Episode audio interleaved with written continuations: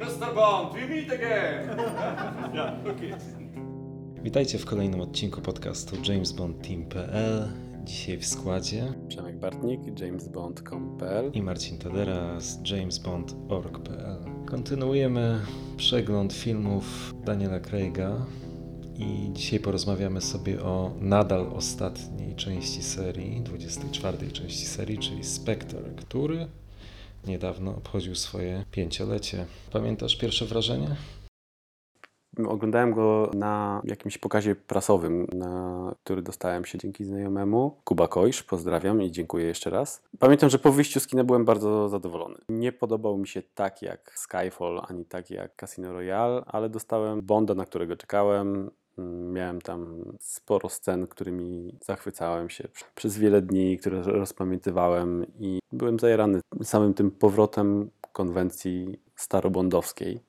Nie zawiódł mnie, o tak powiem. Miałem oczywiście jakieś zarzuty co, co do fabuły, o których będziemy rozmawiać pewnie długo podczas tego podcastu, ale byłem ukontentowany, byłem, byłem zadowolony po, po seansie. A jak u Ciebie? Tak, zadowolenie to jest, to jest dobre określenie.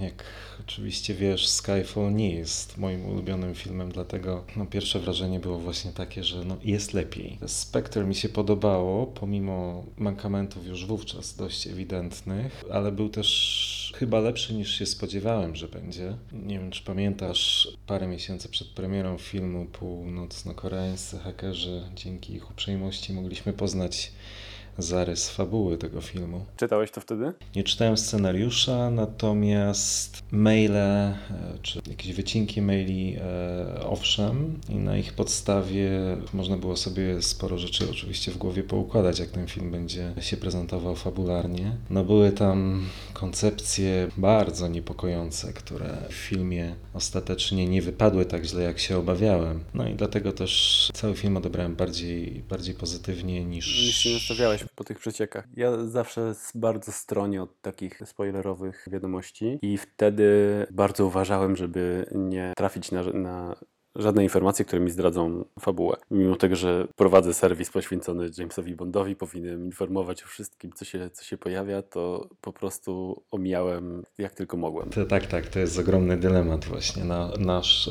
Ja też nie lubię podchodzić do filmu znając całą fabułę. Mimo wszystko lubię być zaskakiwany również przez filmy o Bondzie i zawsze staram się gdzieś jakąś granicę sobie narzucić, gdzie kończą się spoilery, które wynikają z jakichś takich domysłów, a, a zaczynają się czy przecieki, czy nie wiem, jakieś pierwsze informacje po pokazach prasowych, tak, tak, więc jest pewien moment, w którym przestaję czytać te spoilery. No w tamtym akurat przypadku pokusa była dość spora, czasu było do premiery dużo i nazwijmy to z kronikarskiego obowiązku częściowo te spoilery przeczytałem i żałuję, chyba żałuję, żałowałem, ale... Ja w ogóle, o ile dobrze mi się wydaje, to później po premierze kompletnie zapomniałem w ogóle o, o, tym, o tym przecieku i o tym, nie wróciłem po prostu do tych informacji, więc w sumie też nie mogę się doczekać tego podcastu, bo bardzo chętnie posłucham od Ciebie, co tam mieli w planach, bo nawet tego, przyznam się szczerze, nie,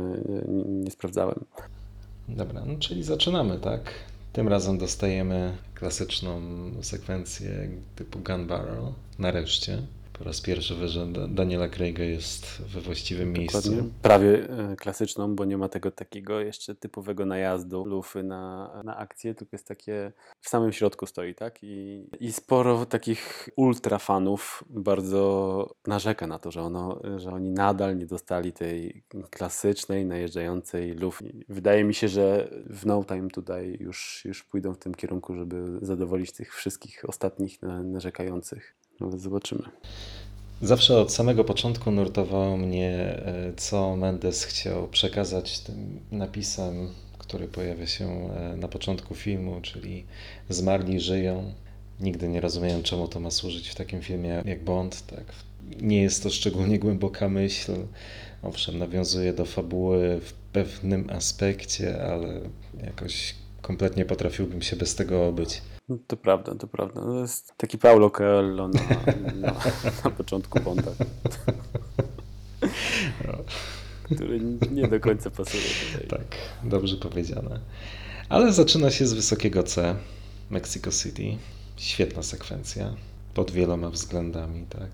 Udawany co prawda, ale rewelacyjnie zmontowany mastershot. Robi wrażenie do dziś. Tak więc jeśli jest faktycznie coś takiego jak pierwsze wrażenie, to, to Spectre zrobiło fenomenalne pierwsze wrażenie. Dokładnie. Ja jestem ogólnie wielkim fanem mastershota, nawet jeżeli to jest tak udawane jak tutaj w Spectre, czy jak było udawane w, w Birdmanie z Michaelem Keatonem, który też uwielbiam. Taka mała dygresja jeszcze, nie wiem czy widziałeś taki film niemiecki Victoria. Nie. To jest jeden z moich ulubionych filmów, ale tam jest nieudawany mastershot i film, który trwa bodajże ponad dwie godziny, jest nakręcony od początku do końca i jed, na jednym ujęciu. Nieprawdopodobnie trzymający w napięciu. Strasznie fajny film, który, który polecam. Ale wracając do Bonda, to tak, ten, ten mastershot jest, jest fenomenalny. Gigantyczne przedsięwzięcie w Meksyku. Te dźwigi, ta kamera w ogóle od, od samego początku, najazd na, na, na ten tłum, na tą fetę, paradę. Rewelacyjna muzyka i w pewnym momencie już, już widać tam stojącego Jamesa w tym fan, fantastycznym przebraniu, ale kamera jedzie dalej na antagonistę tej początkowej sceny. Śledzi go, oczywiście za chwilę przejmuje kamerę Craig i kamera podąża za nimi do, do tej windy. To też jest, no, jest niesamowicie klimatycznie, mijając jeszcze ten plakat Dzień Zmarłych. To też jest rewelacyjny tam na, na, na tych drzwiach. Mm-hmm. Na oficjalnej stronie Bonda jest chyba koszulka do kupienia z tym logo i bardzo mi się marzy, ale jak już rozmawialiśmy nieraz, koszty przesyłki nie pozwalają mi na zakup tej koszulki. Tak, temat sklepu Jamesa Bonda, oficjalnego sklepu Jamesa Bonda, to jest właściwie temat na oddzielny podcast. Dokładnie. pięćdziesiąt funtów wystarczy? No z przesyłką tak. Za koszulkę? Za t-shirt? Z przesyłką tak. Ale faktycznie scena w Meksyku, rozmach tej sceny naprawdę budzi uznanie. Olbrzymia liczba statystów, kostiumy, dopracowane kostiumy, scenografia, te rekwizyty, tak, tych wielkich czaszek. Świetnie, naprawdę oglądało się to rewelacyjnie. Dokładnie tak i właśnie niedawno oglądałem dodatki na płycie ze Spectre i powtórzyłem sobie ten, ten dokument o realizowaniu tej sceny początkowej. Tam było około tysiąc pięćset statystów, mnóstwo właśnie przygotowań tych makijażystów, makijażystek, tancerzy profesjonalnych. Tam no, po prostu niesamowicie wielkie przedsięwzięcie. Fantastyczna jest ta scena i to prowadzenie kamery i tego a la mastershota. W tym momencie, jak, jak wchodzą już do tego hotelu i kamera cały czas jest nastawiona na kochankę Bonda, która zalotnie zaczyna zdejmować części garderoby. Za chwilę widzimy to takie mega zdziwienie na, na twarzy, gdzie idziesz. I za chwilę pokazuje się już James w całej okazałości, w garniturze Toma Forda, który leży na nim najlepiej z wszystkich części z ery Craiga. On tu wygląda naprawdę fenomenalnie i to z jaką gracją on porusza się po tych murach, po tych gzymsach, to jest po prostu no, no, fenomenalna scena. To poruszanie, to skakanie, później podejście do, do murku i rozwinięcie spluwy, namierzanie i podsłuch- podsłuchiwanie rozmowy, to jest, to jest kosmos. Ja uwielbiam tę scenę i oglądałem ją po prostu setki razy i będę oglądał nadal. Zgadza się. Potem oczywiście dochodzi do tego nieszczęsnego, feralnego wybuchu, w wyniku którego budynek, na którym Bond się znajduje, się zawala. I tutaj mamy bardzo ważną scenę, wydaje mi się, tak, w której Bond spada na kanapę, ląduje na kanapie. To jest bardzo istotna scena, bo chyba pokazuje intencje twórców odnośnie tego, jak ten film się traktuje. Tak? Dotychczasowe, wcześniejsze trzy części ery Daniela Craiga były raczej poważnymi filmami. Filmy, które poniekąd wyłamywały się z bondowskiej konwencji, które traktowały same siebie bardziej na serio. Natomiast to jest chyba takie mruganie do widza okiem, że gdzieś wracamy do korzeni, do korzeni filmowej serii. A może nie tyle do korzeni, co do lat siedemdziesiątych, do ery Rogera Moore'a. Mhm. Zresztą i, i Daniel Craig, i Sam Mendes zgodnie przyznają, że że Żyj i pozwól umrzeć jest filmem im bliskim, od którego zaczęła się ich fascynacja tak naprawdę serią. I w tej scenie, wydaje się, dali temu wyraz. Tak, zdecydowanie tak. To jest już od samego początku naświetlenie, że słuchajcie, Skyfall to było odcięcie od, film, od poprzednich filmów, które były w poważniejszym tonie, odnalezienie takiego swojego ja. Spectre, taki właśnie typowy Bond z powrotem do, do korzeni i ta kanapa ewidentnie to jest taki uśmiech w drugiej, trzeciej minucie do fanów i pokazanie, Craig też potrafi być jak Roger Moore, jak ze starych, dawnych, dawnych lat. I ja szczerze mówiąc bardzo lubię tą scenę. Oczywiście śmiałem się niesamowicie, nie spodziewałem się tego zupełnie, bo ta scena była ukryta, nikt, nigdzie w żadnych trailerach oczywiście się nie pojawiła. Każdy się spodziewał znowu jakiejś ciężkiej, poważnej fa- fabuły, trochę odmiennej od poprzednich filmów, a bardziej w stronę Craiga, a tutaj bach, Craig ląduje ze starym kinkietem na, na kanapie i z, z uśmieszkiem wyrzuca i idzie dalej. I tak, Mnie, mnie, mnie się ten moment bardzo, bardzo podobał. Tak jest. Potem oczywiście jest pościg za Marco Sciarrą. I tu trochę, szczerze mówiąc, dla mnie ta sekwencja początkowa trochę siada od tego momentu. Uwielbiam ją do tego momentu wylądowania na, na kanapie. Pościg może jeszcze... Przejście przez ten tłum, przez tych tancerzy jest, jest też bardzo fajne, natomiast ta cała sekwencja z helikopterem już jest dla mnie trochę taka, może lekko przynudzająca. Mimo tego wyczynu pilota śmigłowca, to jest chyba licencjonowany pilot Red Bulla, o ile dobrze mi się wydaje, i chyba jedyny, jedyny człowiek na świecie, który potrafi zrobić tą, nie wiem czy to jest dobre fachowe określenie, beczkę. To jest jedyny człowiek na ziemi, który czegoś takiego do, dokonał i specjalnie go znaleźli, zatrudnili, żeby pokazać tą scenę. Natomiast dla mnie ona wcale nie wygląda tak bardzo efektownie, nie jest sfilmowana tak efektownie, no ale tu też wracamy do, do tego, o czym wspominałeś nieraz, o, o samej Mendesie, który też wydaje się, że czasami nie, nie, nie do końca czuje filmowanie takich scen. Ja nie miałem nigdy szczególnego problemu z tą sceną, pomijając to, że tutaj już trochę C G I, trochę za mocno daje się odczuć. Natomiast to była scena, bez której na pewno do, mógłbym się obyć, ale też nigdy jakoś szczególnie y, mi nie przeszkadza. Tak, to znaczy ja, ja też nie, nie twierdzę, że mi jakoś y, mocno przeszkadza. przeszkadza, natomiast nie mam już tego takiego efektu wow, jak podczas zwykłego przejścia Jamesa po gzy- meksykańskich gzymsach. To prawda, tak, tak, to prawda. Ale to jest jeszcze ten moment filmu, gdzie, gdzie no, trudno tak naprawdę się e, jakoś szczególnie czepiać, co się już za chwilę zmieni, tak, bo mamy piosenkę tytułową. Piosenka to raz, a dwa ta napisy cała sekwencja, dokładnie. Ale to widzę, że będziemy mieli podobne zdanie co, co do tego. To znaczy, żebyśmy się dobrze zrozumieli, ja akurat jestem prawdopodobnie w bardzo wąskim gronie osób, które lubią i cenią piosenkę Sama Smitha. Nie jest to może czołówka serii, ale, ale mi się podoba, po prostu mi się podoba. Trudno jest ją jednoznacznie faktycznie ocenić. Tak? Ona jest bardzo nietypowa, nie tylko jak na piosenkę o, o Bondzie. Sam Smith z racji wykorzystywania falsetu, tak? Zresztą nienagannego falsetu, jest to nietypowy głos męski jak dla, dla piosenek pop i no, nie każdemu przypada do gustu, natomiast no, jakoś nigdy mi to specjalnie nie przeszkadzało. Pamiętam dobrze moment wyczekiwania na, na tą piosenkę. Nie miałem zielonego pojęcia, czego się spodziewać. Jakoś nie słuchałem wcześniej Sama Smitha. Przesłuchałem parę utworów wcześniej, jak, jak dowiedziałem się, że on, on będzie śpiewał piosenkę tytu- tytułową.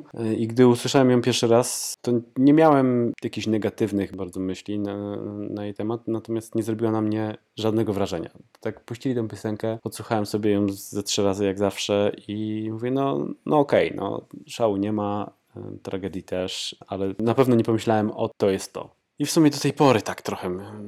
Nie jestem jakimś wielkim fanem tego wykonania.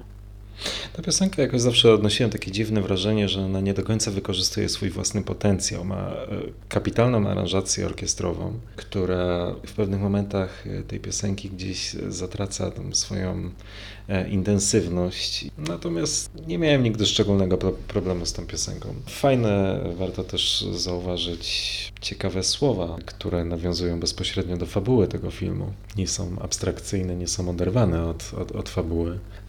Tak więc to też było całkiem fajne. Natomiast te napisy początkowe Kleinmana, o czym mówiłeś wcześniej, powiedzmy, że czułem się nieswojo oglądając je po raz pierwszy i do dzisiaj tak mam to. Takie... To jest ewidentnie jedno z najsłabszych, najsłabsze intro w dla mnie w całej serii. Próbowałem nieraz się do tego przekonać i mówiłem sobie, no nie jest wcale tak źle, ale to jest tylko i wyłącznie oszukiwanie samego siebie. To, to intro jest słabe. Jest po prostu jest słabe i to już nam zwiastuje to, co się stanie, czyli te wszystkie pokazywanie poprzednich części i przede wszystkim poprzednich wrogów Ery Craiga. Już zwiastuje jakieś dziwne wątki fabularne, do których dojdziemy, ale... No, może być teraz już tylko lepiej. Jestem bardzo ciekawy tego, jak, jak, jak będzie w No Time to Die, bo yy, nawiązując jeszcze do, do samej piosenki, to na przykład z Billie Eilish już miałem tak, że jak usłyszałem pierwszy raz jej utwór, to prawie cały czas siedziałem w ciarach. Mimo tego, że sporo osób narzeka, na, że to nie jest taki typowy głos, który mm, powinien być w czołówkach Bonda. Zupełnie się z tym nie zgadzam. Strasznie mi się podoba ta piosenka. Wcześniej nie znałem za wielu utworów Billie Eilish, natomiast ten numer trafia do mnie w stu procentach. Przy pierwszym odsłuchaniu byłem zachwycony i słuchałem ją, nie wiem, z jedenaście razy, zapętlając w kółko tą piosenkę i jestem z niej bardzo zadowolony i mam nadzieję, że nie zawiodą mi też w kontekście sekwencji początkowej tego intra. No tutaj mamy dokładnie takie same odczucia. Wracając do Spectre, Przenosimy się do Londynu. Przenosimy się do Londynu. Od razu jesteśmy w gabinecie M, w którym James zbiera opieprz od, od M. Za nic nie chce mu zdradzić, co robił w Meksyku. Jest wyczuwalna między nimi taka dalej nieufność. I to jest to, o czym mówiłeś przy okazji Skyfall. Że to jest dosyć, dosyć dziwne, także Skyfall początkuje taką jakby mimo wszystko więź między nimi, a tutaj film zaczyna się od razu od wielkiej nieufności. Mógłbym tutaj widzieć trochę inną relację, może bardziej pasującą do, do, do poprzednich filmów. Ja z tą sceną mam już duży problem. Jest dokładnie tak, jak ty mówisz, ta nieufność, która tak naprawdę z niczego konkretnego nie wynika. To jest najgorsze w tym wszystkim. Bond na tym etapie fabuły filmu nie ma szczególnych powodów, żeby nie ufać M. Nie wiem, trochę szkoda tej relacji wypracowanej wcześniej. W zasadzie wszystko zostaje odwrócone o sto osiemdziesiąt stopni. Bond po raz kolejny działać będzie na własną rękę, po raz kolejny działać będzie wbrew rozkazom. To już jest... prawdopodobnie efekt tego problematycznego szycia ze sobą różnych wersji scenariusza. To wychodzi na to, że Bond jest taką nieufną bestią trochę. No ale y, dobrze, zostawmy ten pomysł. W tej scenie jeszcze poznajemy od razu nową postać, czyli C, odgrywanego przez Andrew Scotta. Ten kawałek dialogu, ja w miarę lubię to ich przekomarzanie się między sobą i wbijanie sobie szpil. Nie wiem jak u ciebie, jak to pierwsze wejście Andrew Scotta? Znaczy generalnie Andrew Scott całkiem fajnie odegrał tą swoją postać. Nie miał aż tak dużo do zagrania w tym filmie, natomiast stworzył postać całkiem wyrazistą. Fajnego takiego technokratę, który gdzieś po trupach pnie się po szczeblach kariery. Całkiem sympatycznie mu to wyszło i akurat te linie dialogowe są faktycznie całkiem, całkiem udane. Właśnie nie, nie wiem, czy słyszałeś, czy to było w tych przeciekach, natomiast gdzieś czytałem, że w początkowych wersjach scenariusza Andrew Scott miał być traktowany w Spectre jako taki główny antagonista i dopiero później przy zmianach scenariusza podobno ustalili, że czarnym charakterem będzie jednak Oberhauser. Tego akurat nie wiem, natomiast wiem, że w pierwotnych założeniach miał być starszy, co miało swoje uzasadnienie fabularne, ale być może, może o tym opowiemy za chwilę, bo to jest element filmu, którego bardzo szkoda, że nie zobaczyliśmy. Natomiast na tym etapie dowi- dowiadujemy się, że Denby, czyli C, chce anulować program zero zero, wejść w dwudziesty pierwszy wiek, przestawić się bardziej na zwiad elektroniczny. Jest to coś, co znów gdzieś w warstwie deklaratywnej być może ma ręce i nogi, ale tak naprawdę nie ma żadnego sensownego uzasadnienia. Niestety jest to już pisane pod z góry założoną tezę scenariuszową.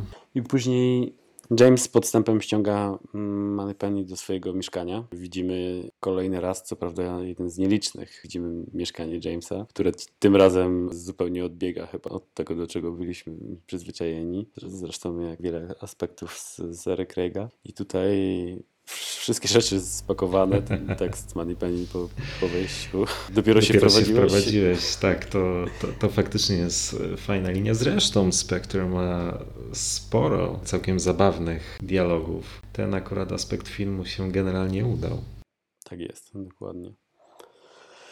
No i przechodzimy do testamentu, testamentu M. Kilku rzeczy pozostawionych Jamesowi, w tym Bulldoga. Pojawia się wideo nagranie informujące, że James powinien zabić Marco Sciarrę i koniecznie udać się na pogrzeb w Rzymie. Bond dostaje taśmę, na której M jakby zleca mu tą swoją, tą ostatnią misję i nigdy nie potrafiłem zrozumieć tego, dlaczego ona nie zajęła się tą sprawą, jak jeszcze żyła, tak? To też nie ma chyba jakiegoś szczególnego, racjonalnego uzasadnienia. Poza tym, że oczywiście no, widzimy po raz ostatni Judi Dench na ekranie.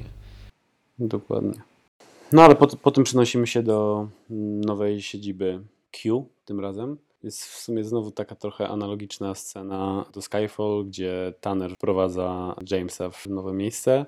I tam jest znowu kolejna taka scena, która mnie zawsze śmieszy i która jest strasznie fajna, jak Tanner wysiada z motorówki i wystawia rękę, żeby pomóc Jamesowi wysiąść. James go oczywiście olewa i wysiada. No bo co to za pomysł, nie? Ale Tanner, gentleman przyzwyczajony. To jest fajna, fajna opcja. No i James jest wprowadzany do, do Q, który znowu tutaj pod nieufność M ma wprowadzić program Smart Blood.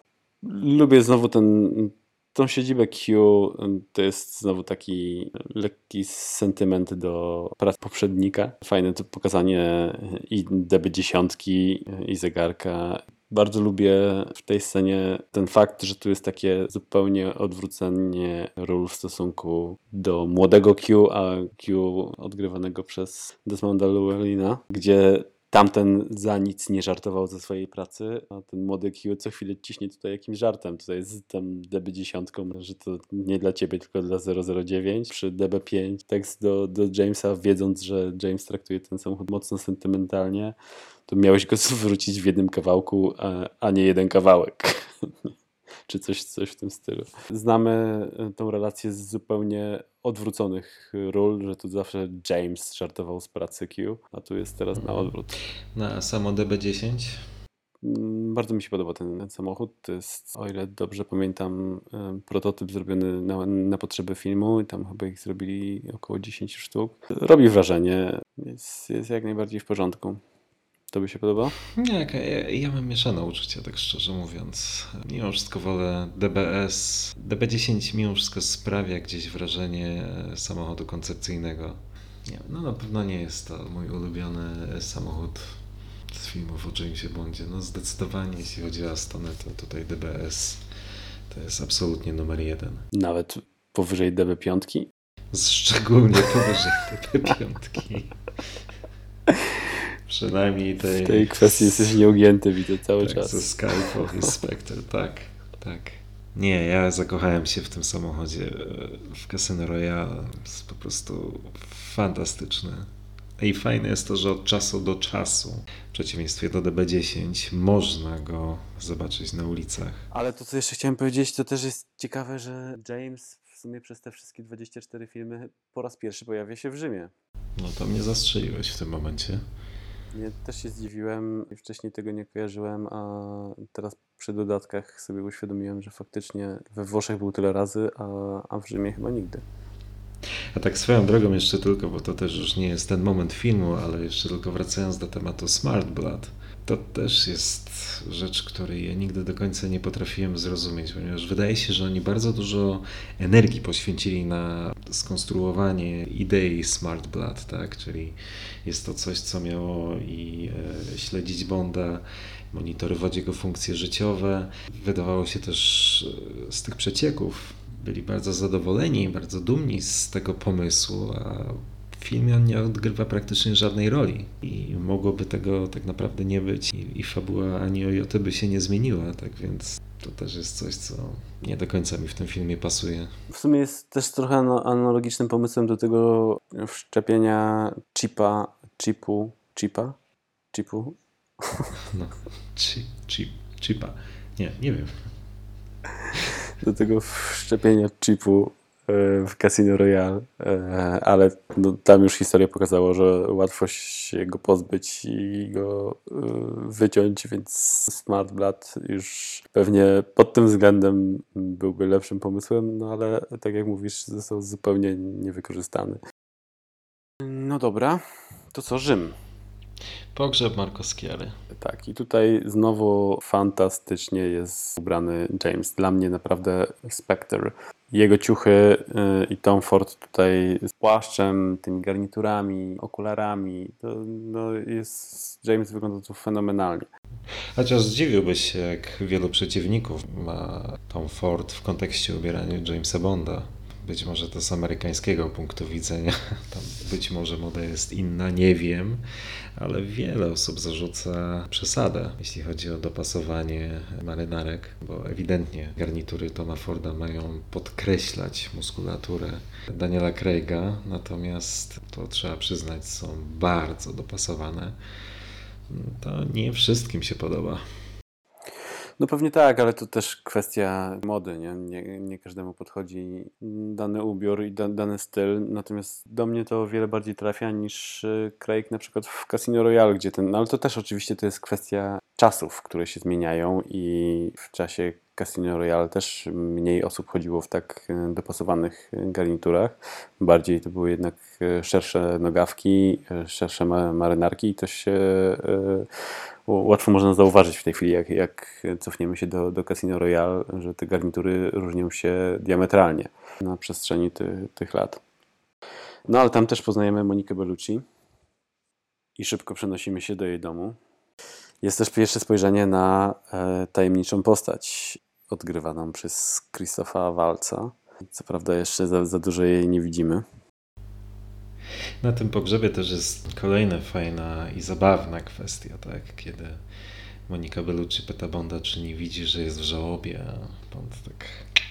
Nie, nie. To Craig tutaj jest bezbłędny. Jak, jak w ogóle się nazywa... Hmm... Postać odgrywana przez Monikę Bellucci, pamiętasz? Żona Sciarry. W każdym razie przenoszą się do posiadłości państwa Sciarrów i tam znowu bardzo lubię to prowadzenie kamery za plecami Moniki, tą muzykę w tle, rozwalenie tych tak, dwóch... jak wychodzi na ogród. Tak. Tak, tak, tak. Znaczy generalnie... E... Zdjęcia Hoyta van Hoytema są bardzo udane. One trochę być może cierpią z, przez bardzo intensywne wykorzystywanie filtrów. Natomiast jeśli chodzi o ujęcia, o kompozycję kadrów, nie jest to Roger Deakins, ale pod tym względem film zdecydowanie nie zawodzi. Dokładnie. Natomiast sama ta scena, nie wiem jak ty odbierasz tą rolę Moniki Bellucci i ten dialog między Craigiem a nią. Dla mnie, ja, ja się strasznie męczę i to jest pierwsza scena, która mi nieprawdopodobnie przeszkadza. Zawsze lubiłem Monikę Bellucci. W tym filmie nie mogę, po prostu nie mogę jej słuchać. Dla mnie jest tak drewniana i to najgorsze, że nie tylko ona, bo Craig w tej scenie tak samo. Ten ich dialog jest tak sztuczny, tak jakby czytany z kartki po raz pierwszy na odsłuchaniu scenariusza i z takim teatralnym przesadyzmem, takim zupełnie nienaturalnym, tylko sztucznie odgrywanym. I przeszkadza mi to niesamowicie i no, nie trafia to do mnie w ogóle. Tak, tutaj... Bardzo dobrze to określiłeś z tą teatralnością, ale w, dym, w złym tego słowa znaczeniu. W ogóle pojawienie się Moniki Bellucci w serii o Bondzie jest spóźnione o ładnych kilkanaście lat. Zresztą ona ubiegała się o rolę Paris Carver w Jutro nie umiera nigdy. No i w dziewięćdziesiątym ósmym roku u boku Pierce'a Brosnana z całą pewnością wypadłaby lepiej niż w roku dwa tysiące piętnastym u boku Daniela Craiga. Ja zresztą do dzisiaj odnoszę wrażenie, że powierzono jej tę rolę bardziej ze względu na po pierwsze nazwisko, a po drugie dla gdzieś takiego sztucznego wzbudzenia zainteresowania tym filmem. Natomiast faktycznie sama jej rola jest tak w zasadzie banalna i tak... na na kolanie napisane, że trochę szkoda. Tak, szkoda. No to jest kwestia tego, co, o czym mówiliśmy, czyli wprowadzenie Rzymu, i pewnie pomyśleli, mamy tutaj stolicę Włoch, trzeba koniecznie umieścić jakąś Włoszkę. Jaka Włoszka? No tylko jedna przechodzi do, do głowy, Monika Bellucci, no to koniecznie do filmu i dajmy kilka drewnianych tekstów i jedźmy dalej. Ale w każdym razie jesteśmy na spotkaniu organizacji, którą jak wie, my wiemy, Bond jeszcze nie. Jest to spotkanie Spectre, kierownictwa Spectre.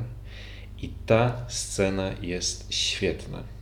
Jest po pierwsze bardzo fajnie nakręcona, tak z takiego czysto filmowego punktu widzenia, tak kapitalnie oświetlona, czy niedoświetlona, celowo niedoświetlona. Tutaj bohater grany przez Christopha Waltza robi rewelacyjne wrażenie. Kiedy wchodzi, siada, wszyscy milkną oczywiście. Kiedy ktoś podsuwa mu mikrofon do ust, no, kapitalne wrażenie to robi. Klimat po prostu wylewający się z ekranu. Rewelacyjna scena, tak jak mówisz.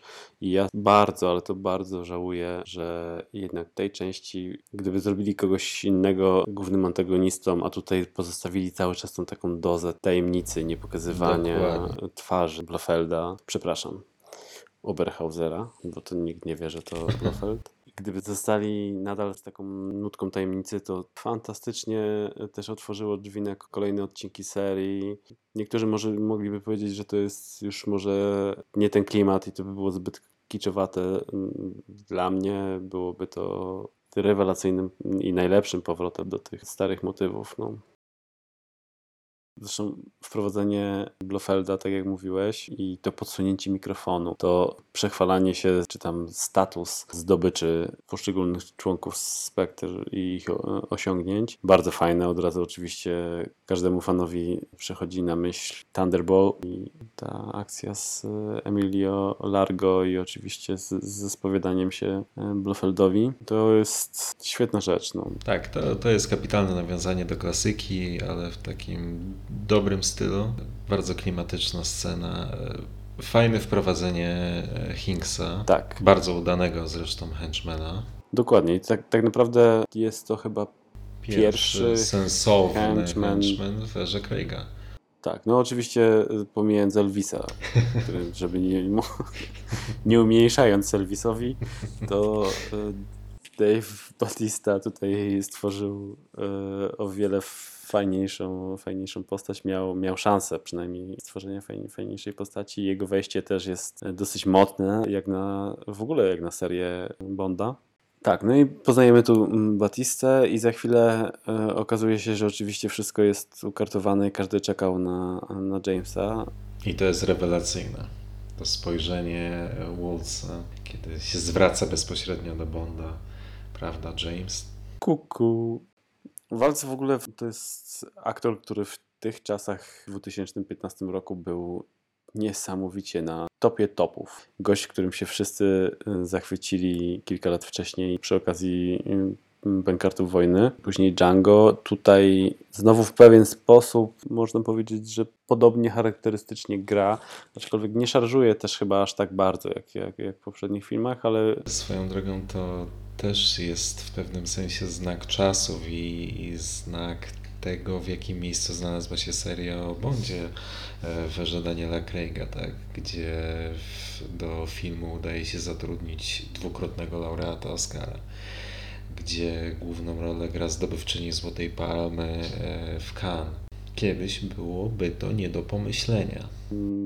Rozumiem, że mówimy o życiu Adele i o Lei.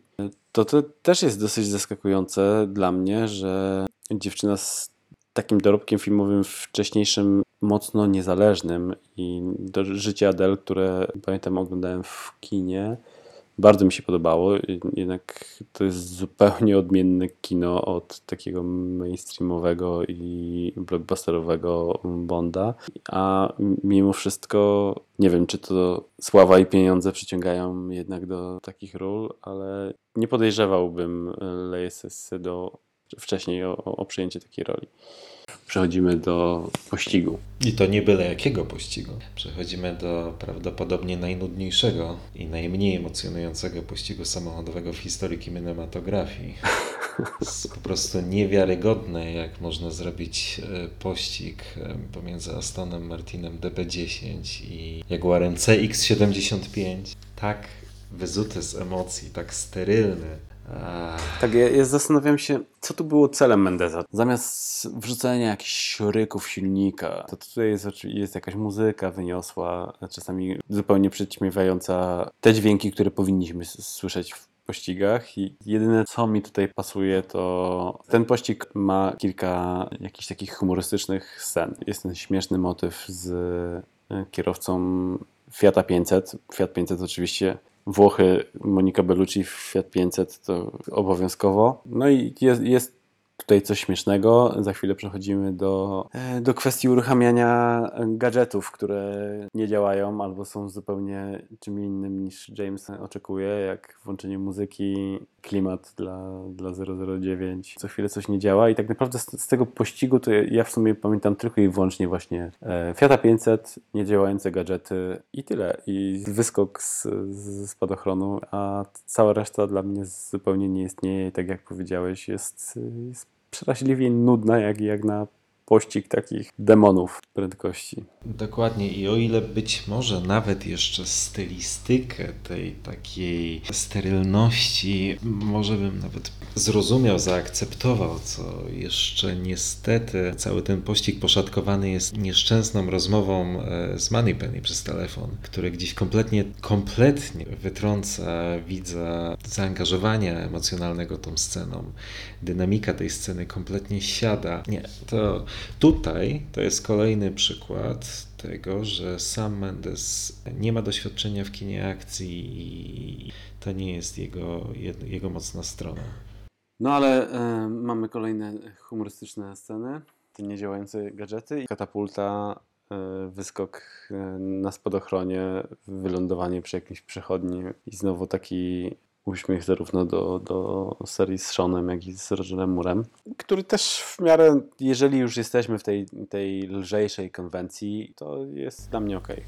No ale przenosimy się do Tokio, gdzie M E C uczestniczą w konferencji bezpieczeństwa, która ma zatwierdzić program Dziewięciorga Oczu. I to jest już rzecz, która mnie naprawdę w tym filmie boli. Ja rozumiem, że filmy o Bondzie od czasu do czasu lubią delikatnie nawiązywać do aktualnych wydarzeń i, i gdzieś poruszać wątki, które w danym momencie są na ustach wszystkich, tak? Pamiętajmy, że krótko przed premierą Spectre rozegrała się afera Edwarda Snowdena i gdzieś duch tego unosi się nad tym filmem.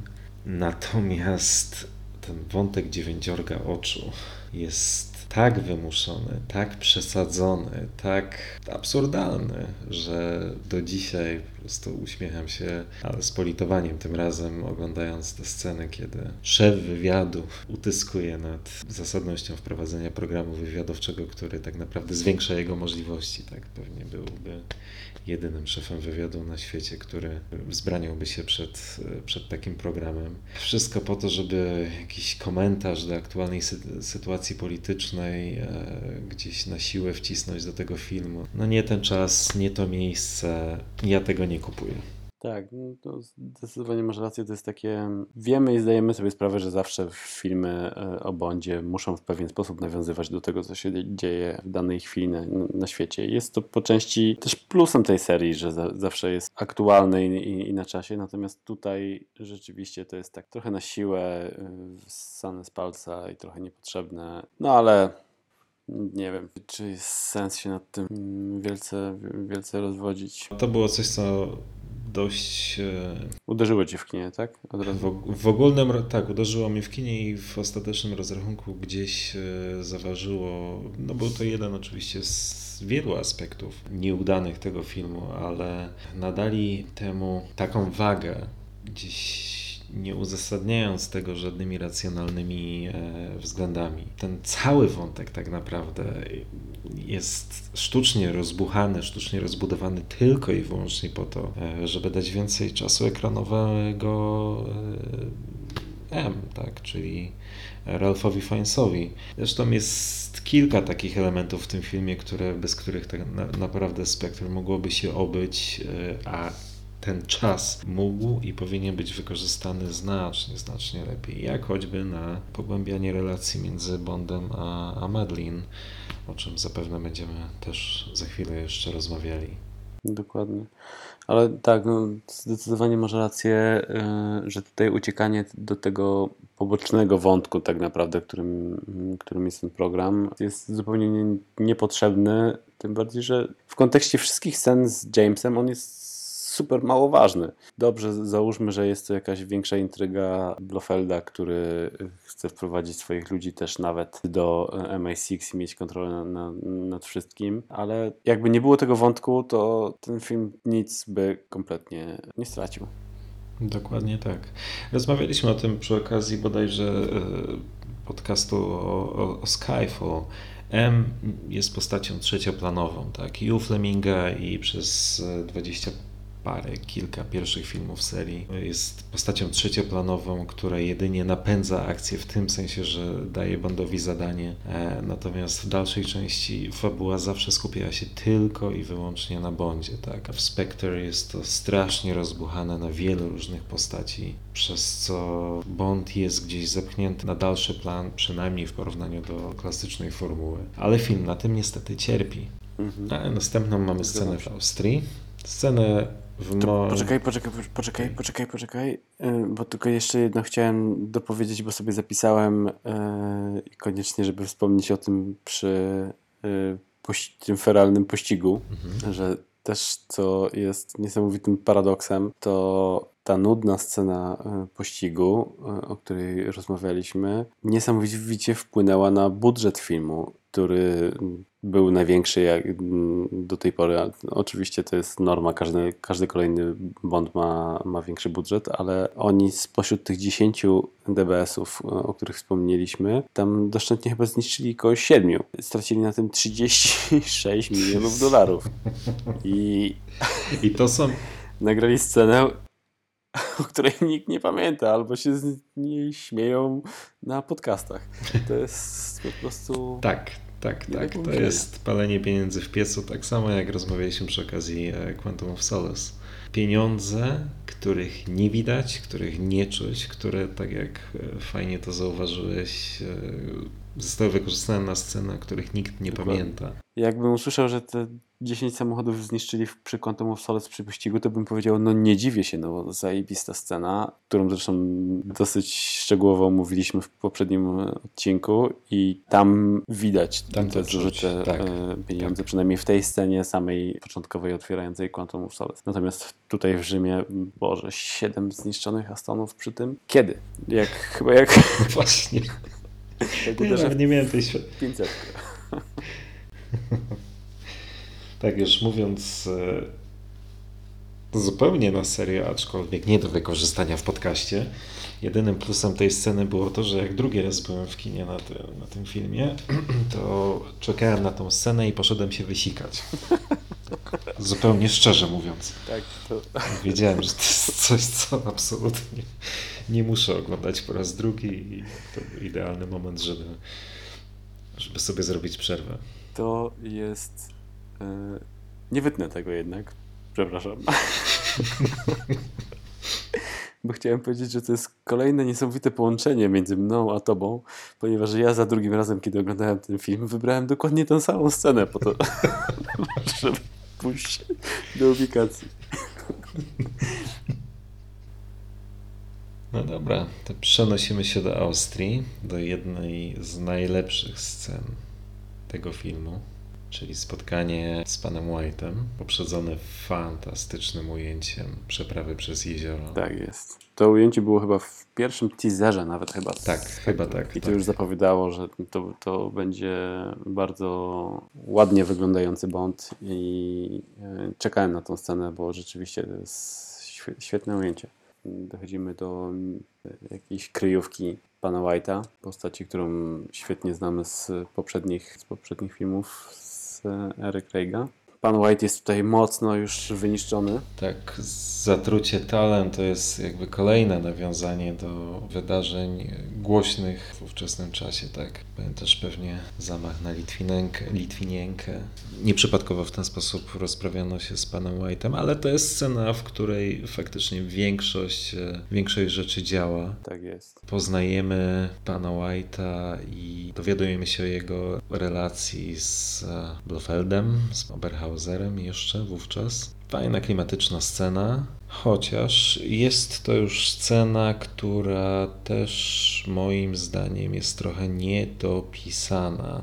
Zastanawiałem się, pewnie wszyscy się zastanawialiśmy, w, w jaki sposób powiążą Quantum ze Spectre, z, jako organizacją. Tak. Tutaj pan White gdzieś oczywiście sugeruje, że współpracowali razem, ale w pewnym momencie, nazywajmy go już Blofeld, Blofeld posuwał się za daleko, posuwał się do metod, których on już nie akceptował. Myślę, że to jest dosyć dobre wytłumaczenie, wybrnęli z tej sytuacji, ale mimo wszystko brakuje dopowiedzenia tej historii. Dopowiedzenia, które było przewidziane, które zostało napisane we wcześniejszych wersjach scenariusza. W tej scenie aż się prosi o dopowiedzenie, jaka była konkretnie zależność między Quantum i Spectre. I to wcześniejsze wersje scenariusza przewidziały, czy dopowiedziały tę historię, bo pan White, Blofeld i przynajmniej w jednej z wersji scenariusza również C, który, to o czym mówiłem wcześniej, miał być pierwotnie postacią nieco starszą, służyli razem w Legii Cudzoziemskiej w oddziale z francuska Le Spectre de Pierre. Pewnie strasznie to skaleczyłem. Napisano tutaj dość fajną historię o tym, jak podczas jednej z misji ich oddział rozbija się na pustyni i pozbawieni racji muszą przeżyć. I Blofeld i pan White zabijają resztę oddziału. I co tu dużo mówić, aby przeżyć, zjadają swoich towarzyszy broni. No kurde. Tak. Taka była jedna z wersji scenariusza. Tak więc to byłoby coś, coś fajnego, coś innego, mocnego, tak? Bo jednak e, kanibalizm nadal... Nie, to głupie zawsze. Nadal wzbudza kontrowersje. Z niewiadomych przyczyn. Nie, no właśnie. Z jakiegoś względu zupełnie nie wiem czemu.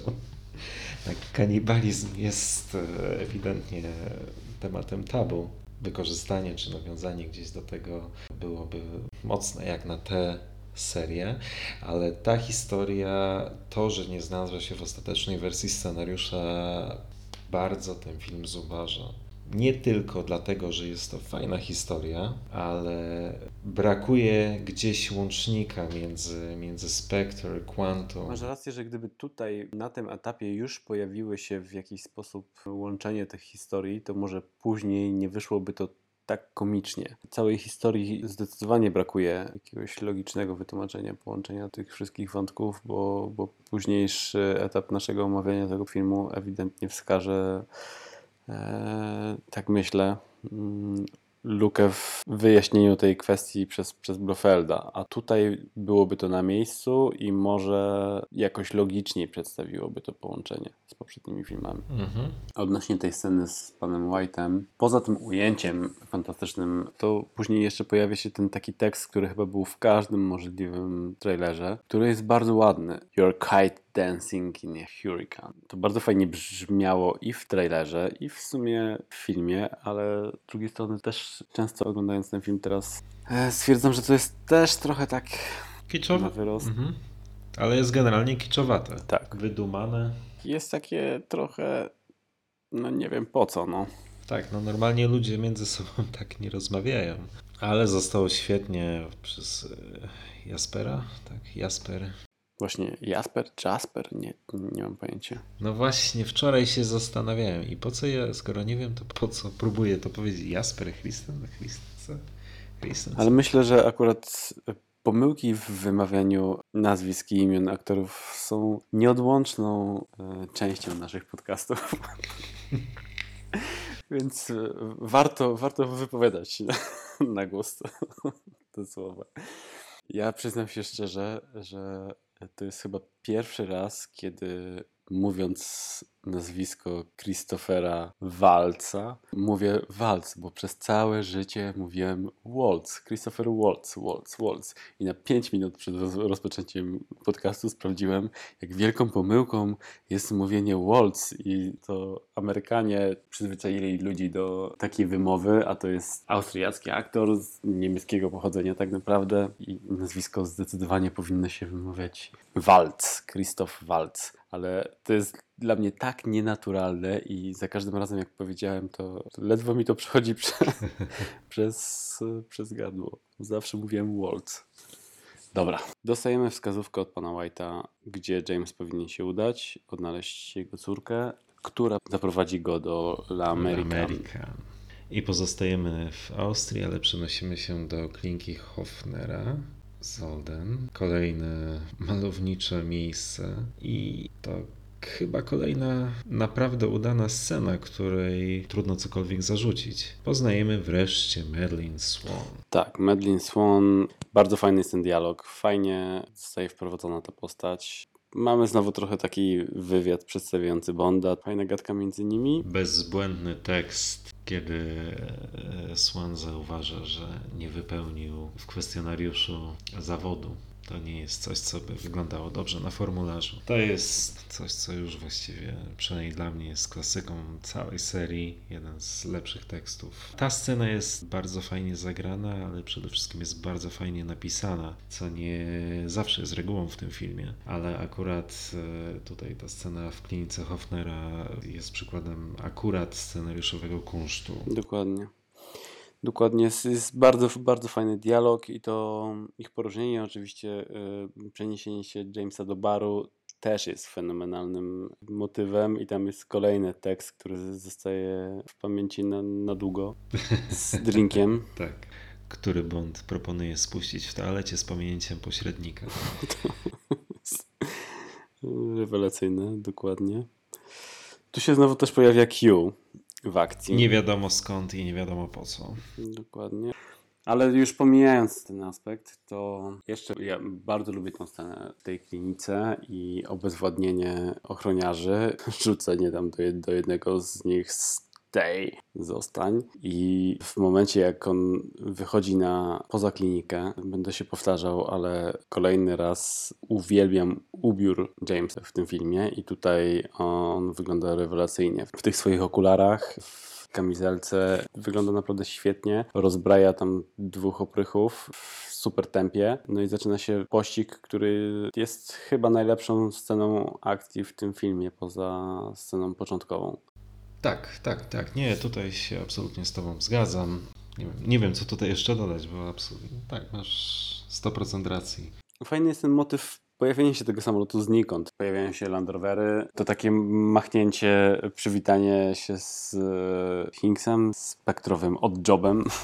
On strasznie przypomina mi tą postać z, z Goldfingera. Mm-hmm. Też podoba mi się to, że on ma swój taki charakterystyczny pistolet w, te, w tej scenie. Pistolet armata, z której jak wystrzela w kierunku tego, tego samolotu, to nawet James jest chyba y, mocno zszokowany. Ta scena już, już jest o wiele bardziej intensywna i bardziej ciekawa niż, niż pościg w Rzymie. Fajne popisy typu Bond ściga sam, samochody samolotem, ścina skrzydła. Oczywiście jest to pewna doza nierealności, ale jesteśmy do tego wszyscy mocno przyzwyczajeni, więc mnie to zupełnie nie, nie przeszkadza i ten przelot przez szopę lubię ten moment. Tak, tak, ja też. Tym bardziej, że tam jest taka fajna scena, jak ten właściwie już kokpit samolot ledwo się zatrzymuje, Bond już wysiada, tak, strzela do przeciwników, tak wiesz, fajnie, momentalnie gotowy jest do akcji, tak. Stracił skrzydła, praktycznie się rozbił, ale jeszcze się dobrze nie zatrzymał, już działa dalej. Takie typowo, typowo bondowska scena. Dokładnie. Zakończenie tej sceny też jest fajne. Lubię tą kontynuację kontynuację kłótni Bonda z, z Madeleine. Też jest tam fajna wymiana zdań między nimi. Oni nadal są w tej właśnie fazie wrzasków na, na siebie. Ona zwraca uwagę, że to tak naprawdę James ich doprowadził do niej. Fajna kontynuacja wprowadzania tej, tej postaci i, i zakończenia sceny, sceny w Austrii. Mhm.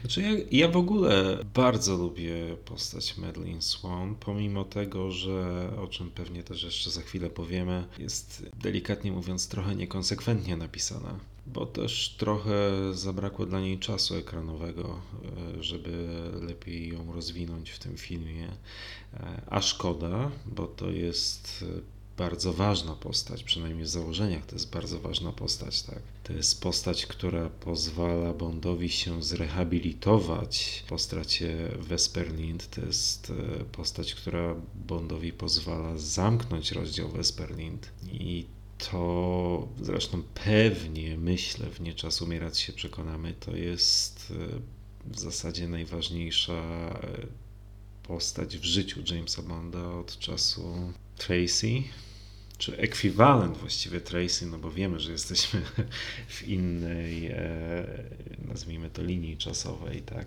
Natomiast no to jest szalenie ważna postać, postać, która mogła być trochę lepiej rozwinięta już w tym filmie, ale, ale no wszystko przed nami jeszcze.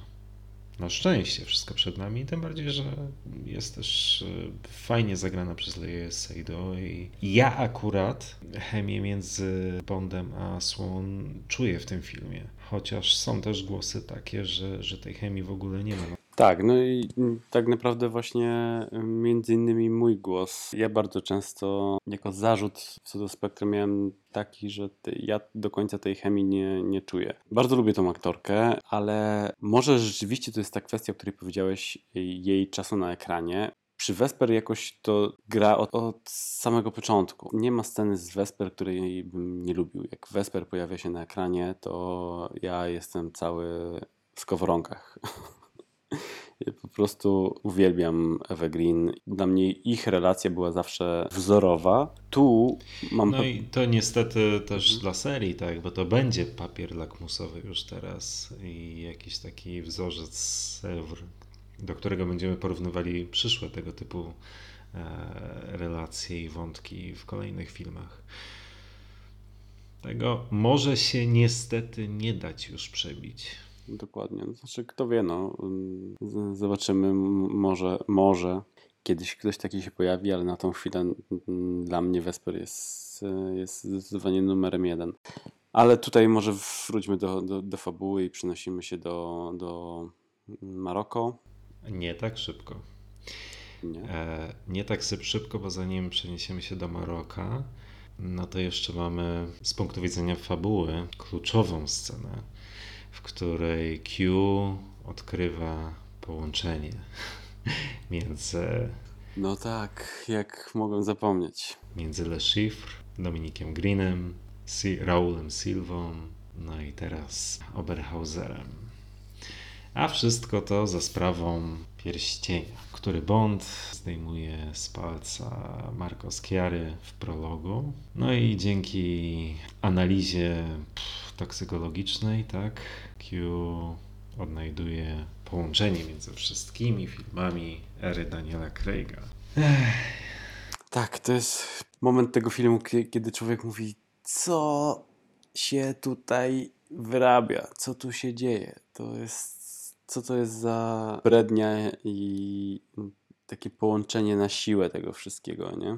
To jest nieprawdopodobne, że tacy twórcy, tacy producenci z takim doświadczeniem, z takim wyczuciem mogli... pozwolić na coś takiego, że gość kładzie pierścień na, na jakimś, nie wiem na czym on kładzie, na skanerze i, i naraz mówi...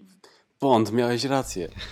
Oberhauser żyje, ale to nie koniec. Dzięki temu pierścieniowi wiem, że Oberhauser tak. ma coś wspólnego i z Silvą, i z Le Chiffrem, i, i z panem White'em. Ten pierścień wszystko wyjaśnia. To jest po prostu bzdura. To jest tak grubymi nićmi szyte. To nawet nie chodzi o samą logikę tego odkrycia, bo to jest absolutnie największy błąd, największy problem i największy mankament tego filmu. Samo założenie na ten film jest po prostu złe i nietrafione, ponieważ nie tylko gdzieś tutaj urąga zasadom logiki, Natomiast przede wszystkim z punktu widzenia takiego czysto filmowego, to, to, to jest grzech przeciwko zasadom dramatopisarstwa tak naprawdę, tak? Wszyscy dobrze wiemy, że scenariusze Casino Royale, Quantum of Solace, Skyfall, Spectre nie były pisane z myślą o ich połączeniu w jedną całość, jednym głównym wątkiem fabularnym, a wiemy o tym, ponieważ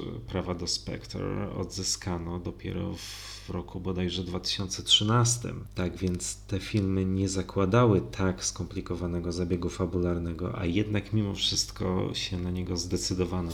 W pierwszym możliwym momencie, w którym odzyskali prawa do postaci Blofelda i do organizacji Spectre, postanowili po prostu pójść na całość i momentalnie wykorzystać w pełnym zakresie, próbując nadać temu jakiekolwiek pozory racjonalności i logiki, ale to po prostu nie miało prawa zagrać, to nie miało prawa zadziałać, ponieważ nie można pisać post factum historii, której wcześniej absolutnie nic nie zapowiadało. To jest abecadło scenopisarstwa. Zasada strzelby Czechowa przecież jest stara niemalże jak kinematografia. Wszystkie ważne wydarzenia w filmie muszą być poprzedzone jakąś zapowiedzią. Bez tego w ogóle nie ma mowy jakiejś, o jakimś emocjonalnym związaniu się widza z danym wątkiem, z, z daną fabułą, z danym zdarzeniem na ekranie. A tutaj w zasadzie zrzucono bombę atomową, bo dla nas, dla fanów Bonda, powrót do organizacji Spectre to jest jak bomba atomowa fabularnie, gdzie absolutnie nic z tego nie zapowiadało wcześniej. Nietrafiony, nieprawdopodobny błąd, trudny do wytłumaczenia. Jak mógłbym zrozumieć połączenie jakoś z Casino i Quantum i kontynuowanie tej takiej złowrogiej organizacji gdzieś będącej w tle, tak jeszcze łączenie tego z Sylwą, który miał tam zupełnie prywatne pobudki do konfrontacji z M. James tam był dla niego takim, no, jakąś uboczną zdobyczą może w kontekście zazdrości relacji pomiędzy M a, a nim, ale w żaden sposób niezwiązaną z samą postacią Jamesa. I tutaj później stwierdzenie, że Silva jest w jakiś sposób połączony z Spectre czy, czy nawet Quantum, to jest, to jest tak bezsensowne, że szkoda gadać. Gdyby cały wątek powrotu do organizacji Spectre w tym konkretnym filmie zakończył się na infiltracji spotkania w Rzymie, o czym mówiliśmy wcześniej, które się udało całkiem fajnie, nie miałbym z tym problemu. Nadal byłoby to owiane jakąś nutką tajemnicy, mielibyśmy sugestie pewną, że tak, to jest, to może jest Blofeld. To byłoby fajne wprowadzenie tej organizacji już w takim pełnym zakresie. Natomiast to, co zrobiono tutaj, to jest skrót, który po prostu trudno jest widzowi zaakceptować. To jest błąd, który parę lat później zrobił Disney przy okazji Gwiezdnych Wojen i Skywalker Odrodzenie, gdzie nagle ni stąd, ni zowąd powrócili do koncepcji Palpatine'a, tak, imperatora. Też wyciągając tę postać jak tak naprawdę królika z kapelusza, to też nie zagrało z dokładnie tych samych powodów. I co z tego, że na papierze to wszystko może i zagrało, o ile widz oglądając ten film na poziomie emocjonalnym tego po prostu nie czuje. To po prostu wygląda, brzmi sztucznie i jest to po prostu zrobione na siłę. Tego się nie da porównać w żaden sposób z metodyką, nie wiem, przedstawiania e, chociażby Thanosa w e, filmach Marvela, gdzie film po filmie gdzieś jakiś skrawek fabuły sugeruje widzom, co się może wydarzyć w przyszłości. Tak to się powinno rozgrywać, a nie tak jak to zrobiono w przypadku Spectre i no, chociażby Gwiezdnych Wojen. Bo ten pierścień, który bada Q, jest akurat bardzo symptomatyczny. To nie jest tak, że to kompletnie nie ma sensu, tak? Idea jest taka, że ten pierścień był zrobiony prawdopodobnie z fragmentu meteorytu, który w swojej bazie ma Blofeld. I to ma jakąś logikę, ale czym innym jest, jeśli my teraz poznajemy znaczenie tego pierścienia, którego pierwszy raz widzimy na oczy, a inaczej byśmy to odbierali, gdybyśmy ten pierścień widzieli w poprzednich filmach, tak? Na palcu Le Chiffre, czy na palcu Sylwy, czy na palcu Dominika Greena. W normalnych okolicznościach tak to właśnie powinno wyglądać, tak? Czyli dostajemy jakieś skrawki, okruchy większej całości, a, a, a potem poznajemy znaczenie tego, a tutaj odwrócono jakby kolejność, no i to po prostu najzwyczajniej w świecie nie zagrało, kompletnie nie zagrało. Ale to jest błąd tak naprawdę szkolny, to jest, to jest elementarz yy, dramatopisarstwa, tak więc jak ktoś to mógł puścić, nie wiem. Po prostu nie rozumiem. Do dzisiaj tego nie rozumiem. Tak, no to jest... Wydaje mi się, że to jest też kwestia tego, że producenci Bonda nigdy nie mieli do czynienia z spójną myślą o kolejnych częściach jako kontynuacji. Każdy Bond był oddzielnym filmem. Nie było tam takiego masterplanu, jaki miał Kevin Feige w Marvelu. Oni są w tym temacie kompletnie zieloni i zdecydowanie to pokazali przy, przy okazji Spectre. Mam nadzieję, że wyciągnęli z tego jakieś wnioski i w No Time to Die nie dostaniemy powtórki z tego tematu. Tutaj, tak jak mówisz, to, to był totalnie przestrzelony pomysł i oby się uczyli na, na błędach. To co? Maroko? Maroko. Całkiem fajne. Scena w hotelu American jest jedną z moich ulubionych w tym filmie. Tam... Ja czuję emocje, czuję chemię między, między Bondem i Swan. Poznajemy ich trochę lepiej. Całkiem fajna, przyjemna scena. Tak jak mówię, jedna z, jedna z fajniejszych w tym filmie. Tak, fajne zdjęcia. Pokój, ten motyw kryjówki i takiego otwierania się przed nami przeszłości Madeleine, naprawdę fajna. Podczas tego, jak James rozwala pokój w poszukiwaniu jakichś wskazówek zostawionych czy jakiejś tajemnicy yy, pana White'a, to Madeleine pije wino bodajże albo jakiś inny, inny alkohol i tam dosyć... Znaczy przede wszystkim po raz drugi widzimy, po raz drugi w serii widzimy Bonda pijanego. I to nie byle czym, bo Bond wtedy się i Madeleine upili naszym Belwederem. To było coś, tak. Chociaż yy, nie da się w samym filmie tego zauważyć. Naprawdę, nie wiem, klatka po klatce próbowałem dostrzec producenta wódki, którą piją i ja przynajmniej tego nie zauważyłem. Natomiast no jest to coś, tak. Polska, powiedzmy polska firma w filmie o Bondzie. To prawda i fajne było to, że z uwagi na to, że to jest polska firma, to spokojnie tą butelkę można było dostać też w Polsce. U mnie stoi cały czas na, na półce nieotwarta. Mm-hmm. No w tej cenie to się nie dziwię, że nieotwarta. No dokładnie. Myślę o tym, żeby ją gdzieś mocno zakopać na wszelki wypadek, jak mój syn dorośnie i zrobi imprezę. To żeby przypadkiem to nie... Nie poszło jako pierwsze. Tak, ale tutaj Madeleine się w pewien sposób odkrywa przed widzem, przed nami, przed Bondem. Bond też na nią patrzy o wiele bardziej pobłażliwym wzrokiem niż w poprzednich scenach i, i rzeczywiście zaczyna do niej powiedzmy coś czuć. To widać w tej scenie. Zastanawiam się właśnie to, co powiedziałeś, czy James jest tam faktycznie mocno pijany, czy jest tam na tyle gorąco, że się tak poci, ale z drugiej strony, skoro rozmawia ze szczurem... No właśnie. Tak. To, to może ma, ma to sens.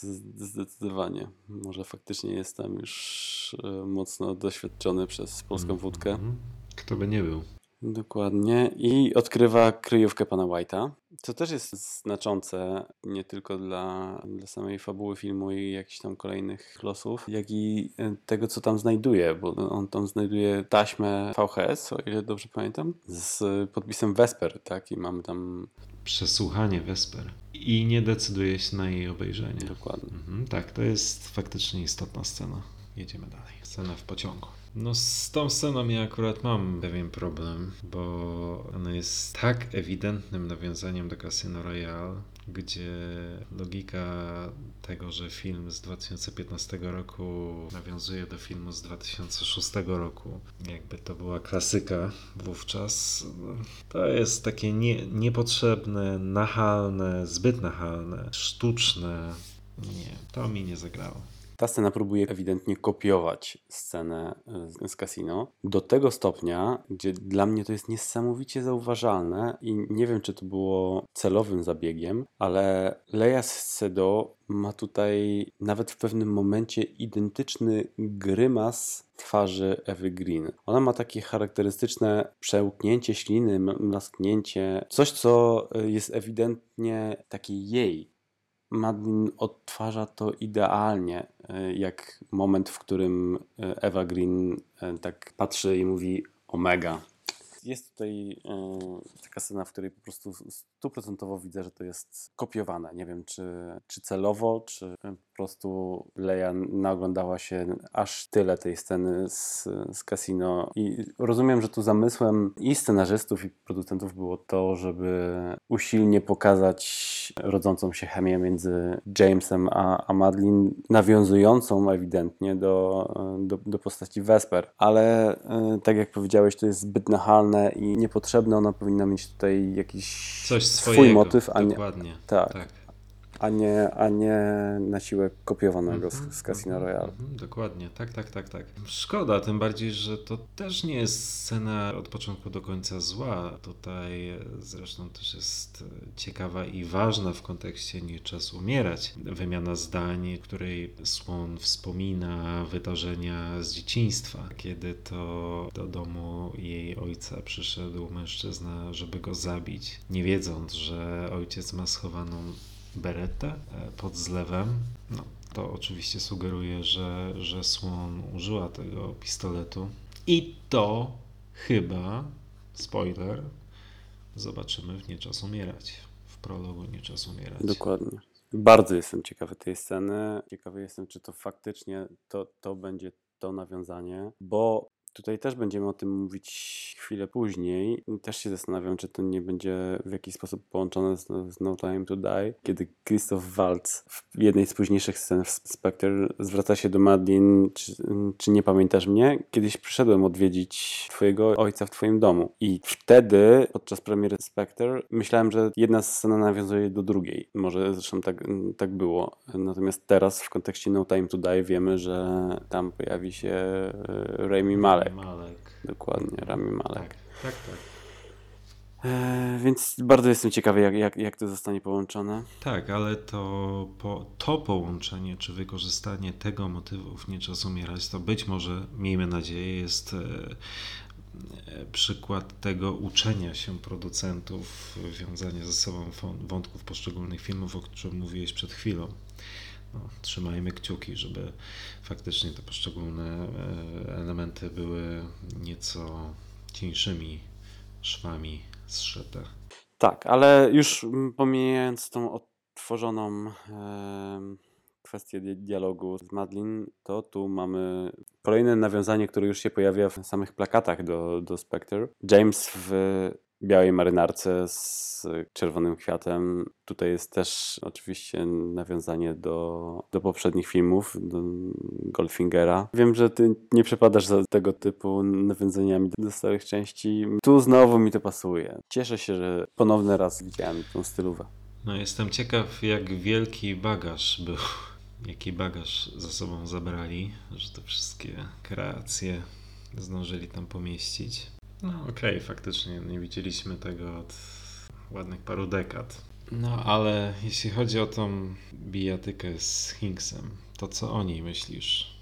Ja ją lubię. Nie mam tutaj, szczerze mówiąc, nic do, do zarzucenia. Lubię nawet sposób przerwania tego dialogu i zobaczenia w Shakerze, bodajże odbicia Batisty, co też na myśl przywodzi samego Goldfingera i tą scenę odbicia w soczewce oka. W każdym razie lubię tą scenę, lubię Batistę, jego dynamikę, pojedynek, lubię jak kosi tą rurkę między jakimś tam barem, czy cokolwiek to było. Ale to też już jest pojedynek, który raczej nawiązuje do klasyki serii i gdzieś się wyłamuje z, ze stylistyki charakterystycznej dla ery Daniela Craiga, tak tam nie ma lub prawie nie ma krwi, gdzie no wcześniej jednak jak Bond dostawał baty, to, to dostawał solidnym, tak? I to było widać i czuć, natomiast tutaj to już jest taki bardziej, taka bardziej poetyka właśnie lat gdzieś siedemdziesiątych, osiemdziesiątych. Jest dynamiczna, żywiołowa oczywiście,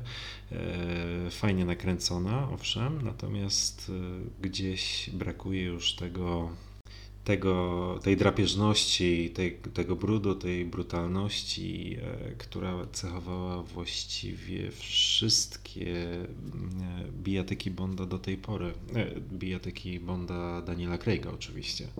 Tak, zgadzam się w stu procentach, natomiast w kontekście samego Spectre to, to pasuje. Tak, tak, tak, tak, absolutnie.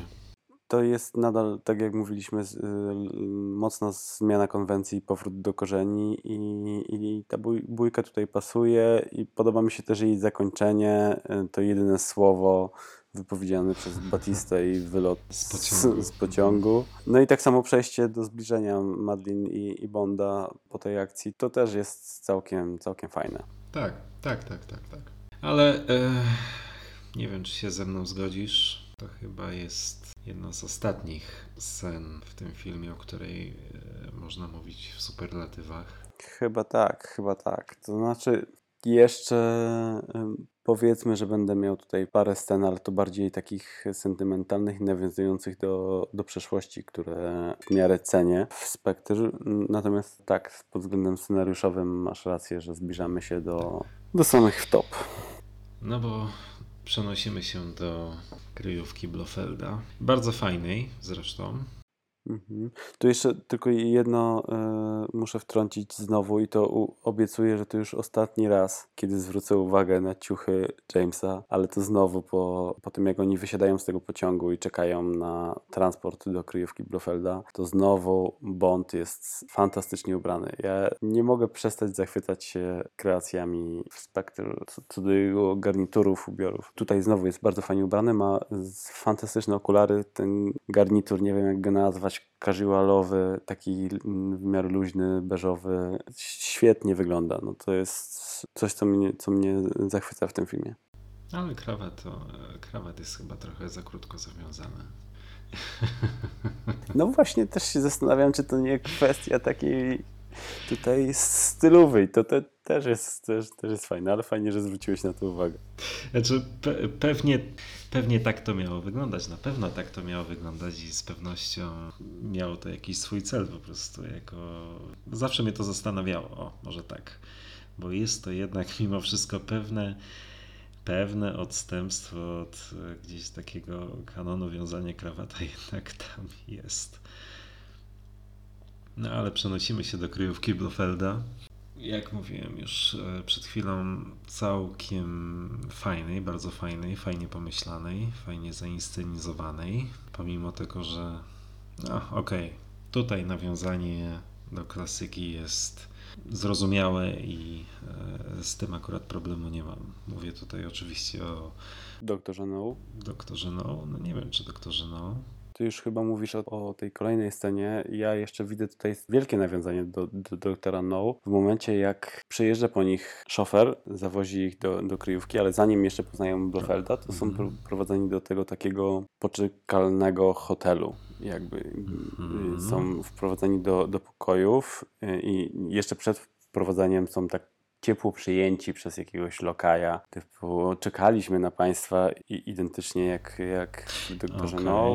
James jest tam rozbrojony i wchodzą do, do, do tych pokojów, które, które są dla nich przygotowane i tam oczywiście czekają też na nich ciuchy na, na stosowną no, okazję. Okay, jest tam dobra. Fajny też motyw, który dosyć sobie cenię, bardzo sobie cenię w serii o, o Bondach i tutaj w takim nienachalnym i praktycznie niezauważalnym nawiązaniu do, i do Skyfall i, i też do Doktora No, bo w każdym z tych pokojów wiszą obrazy. Jeden z tych obrazów to jest dokładnie kobieta z wachlarzem, którą widzieliśmy w Skyfall, z pamiętnej sceny w Szanghaju, w której James walczył z Patrice, a naprzeciwko budynku kupiec był zainteresowany tym, tym obrazem. Żartujesz, ja nigdy nie zwróciłem na to uwagi. Słowo daję.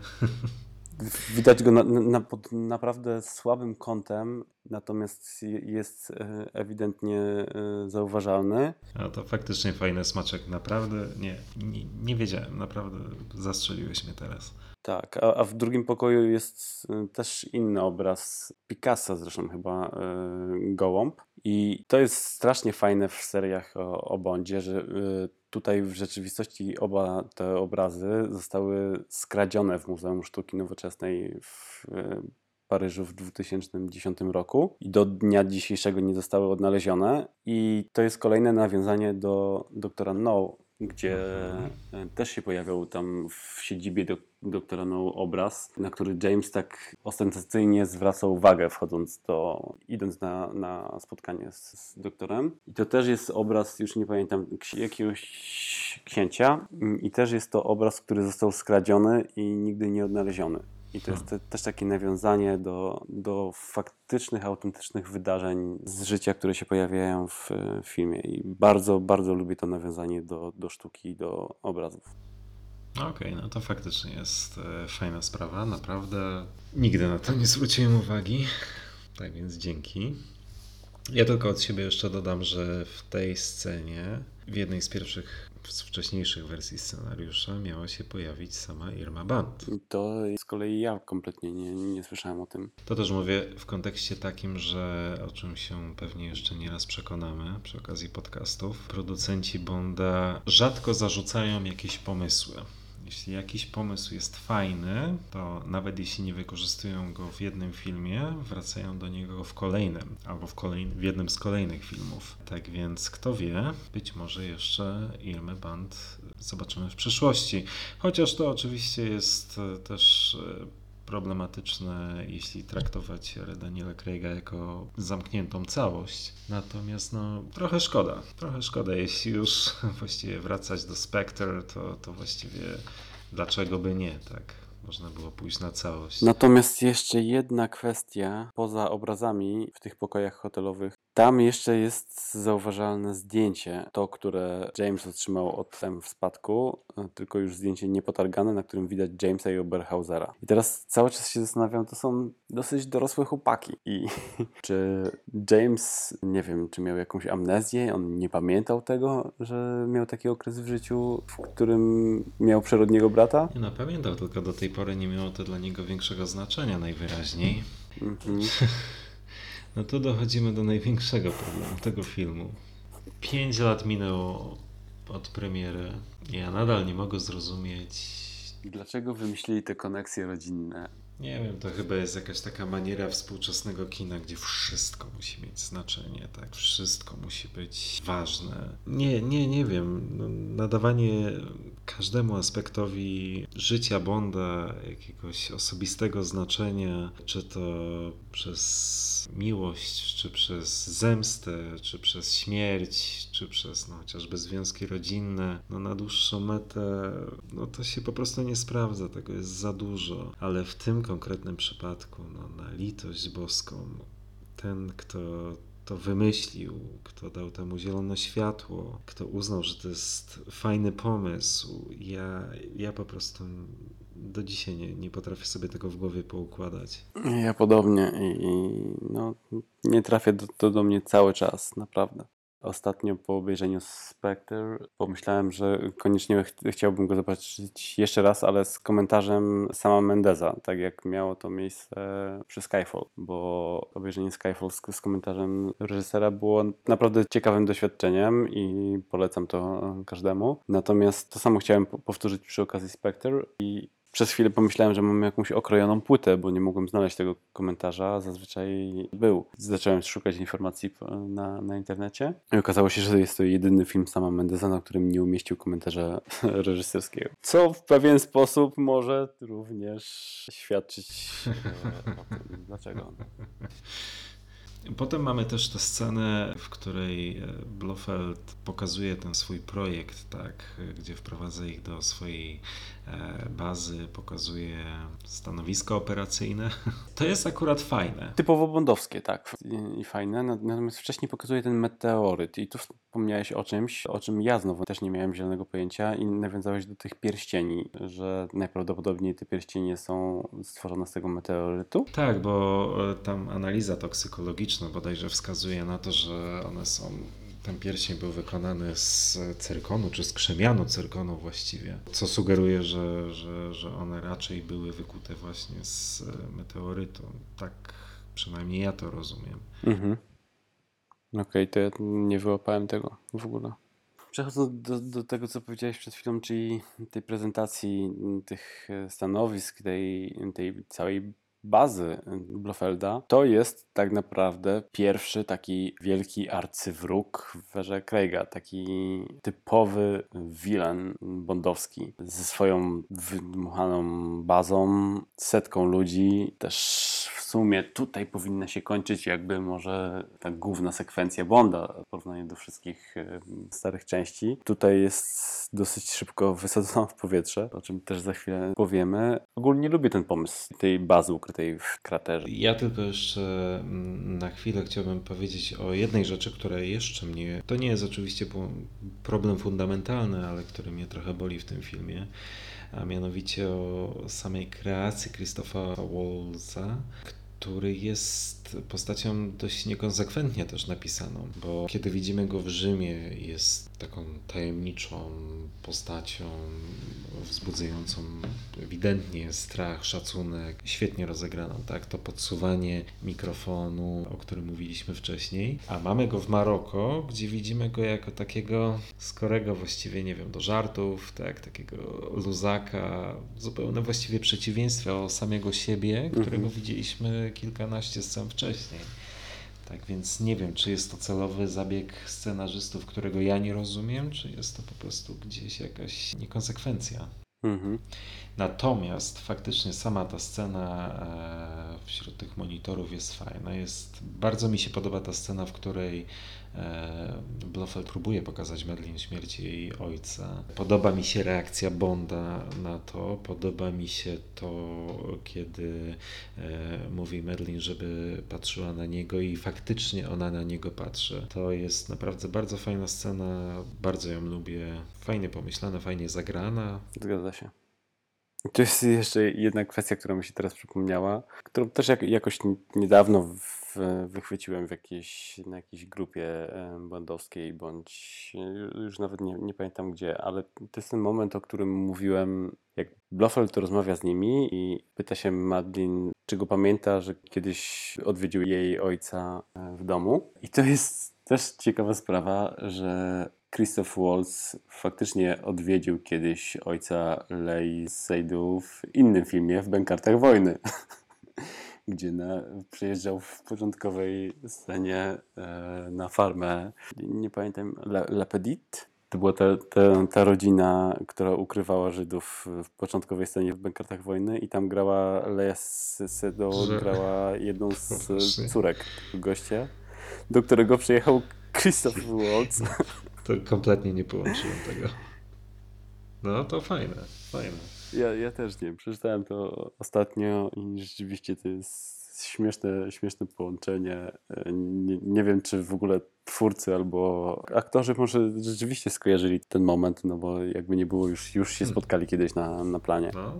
To jest dobre. W tej scenie mamy również kluczowe wyznanie Blofelda, kluczowe dla fabuły oczywiście, w którym przyznaje, że to on jest, jak to ujmuje, autorem wszystkich cierpień Bonda. Sugerując oczywiście przy tym, że, że stoi za śmiercią Vesper, stoi za śmiercią M. Hmm. No i to chyba jest kolejny problem tego filmu, prawda? Tak, zdecydowanie tak. I to jest takie tutaj wielkie potwierdzenie, jak to Blofeld zaplanował wszystko od początku, od, od Casino Royale, od Le Chiffre. No jest to nonsens, o którym mówiliśmy już wcześniej. Jest po prostu totalnym nieporozumieniem.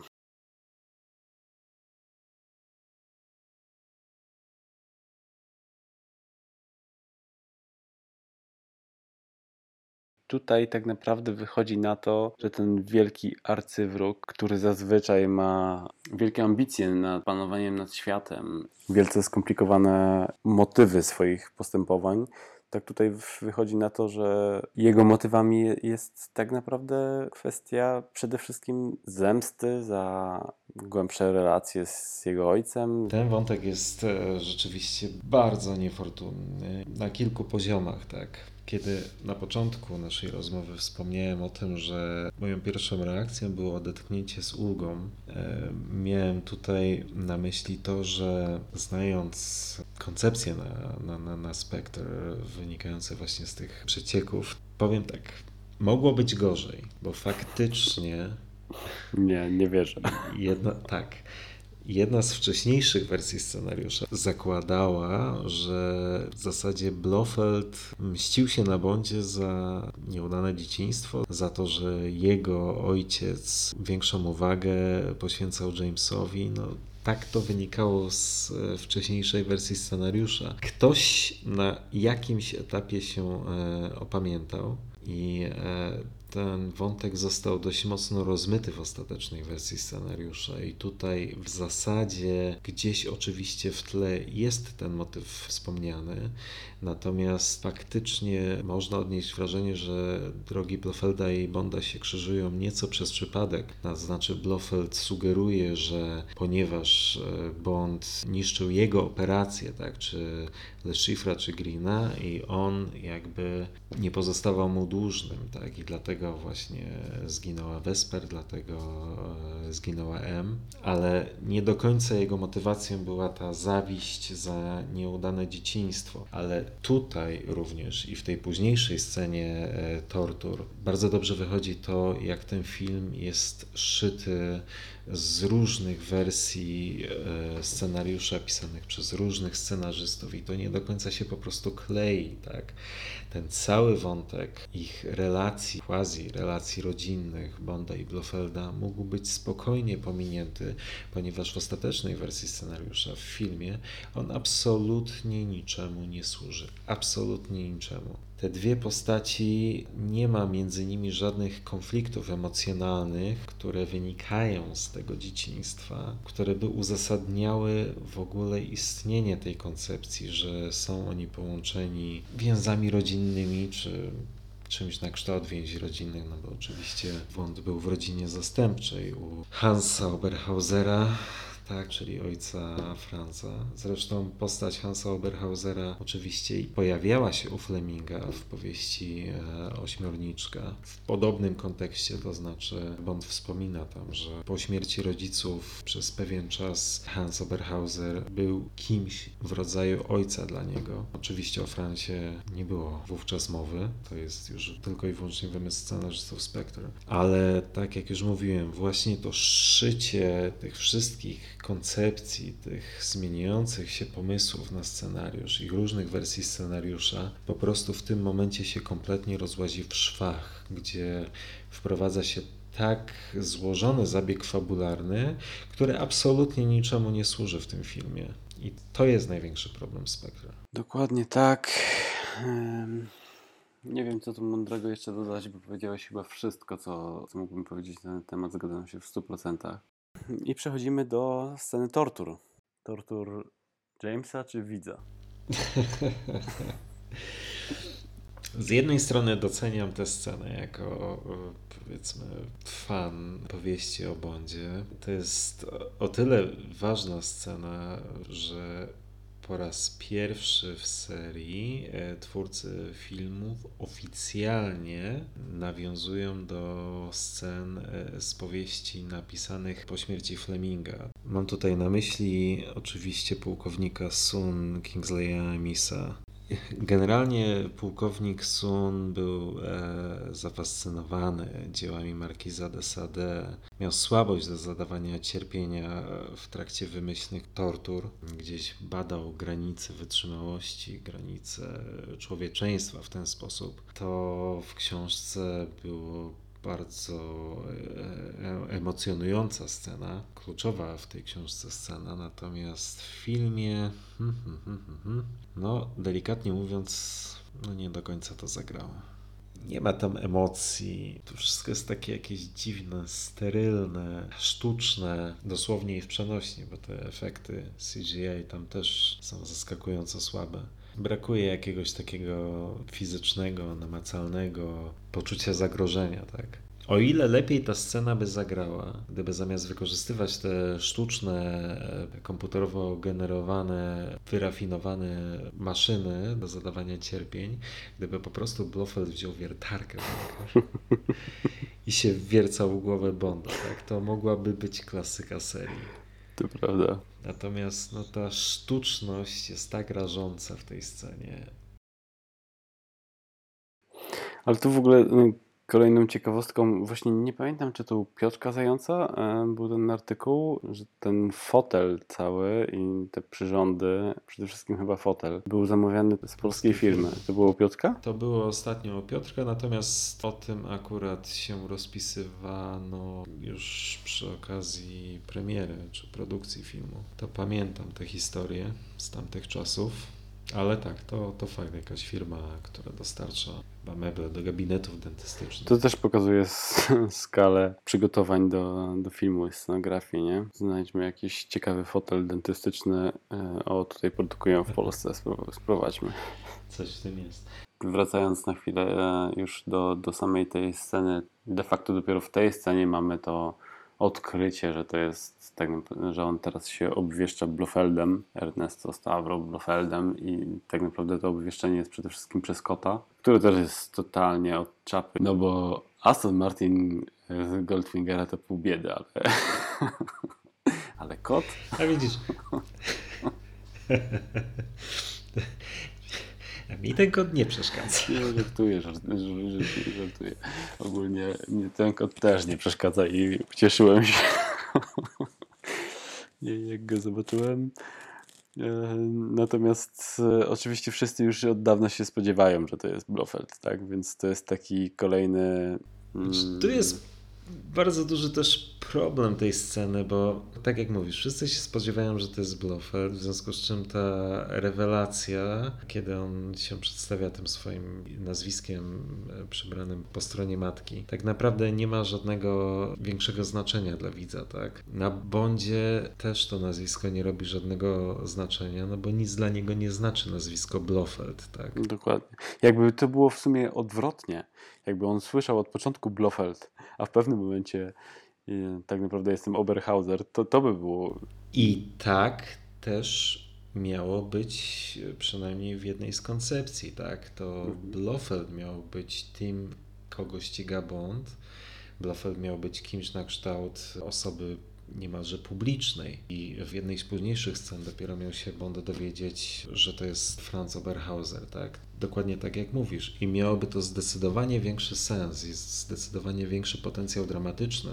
Zresztą to, że Blofeld był postacią, miał być postacią niemalże publiczną, jako Ernst Stavro Blofeld, to też jest dziwne szycie różnych wersji scenariusza, o czym mówiłem wcześniej, takie niezbyt fortunne. To to się również przejawia w tym, że przecież Blofeld ufundował siedzibę agencji wywiadowczej, którą kierował C, co też w ostatecznej wersji scenariusza gdzieś się zupełnie rozmyło. Jest oczywiście wspomniane, czy zasugerowane we wcześniejszej scenie, czy w jednej z początkowych scen.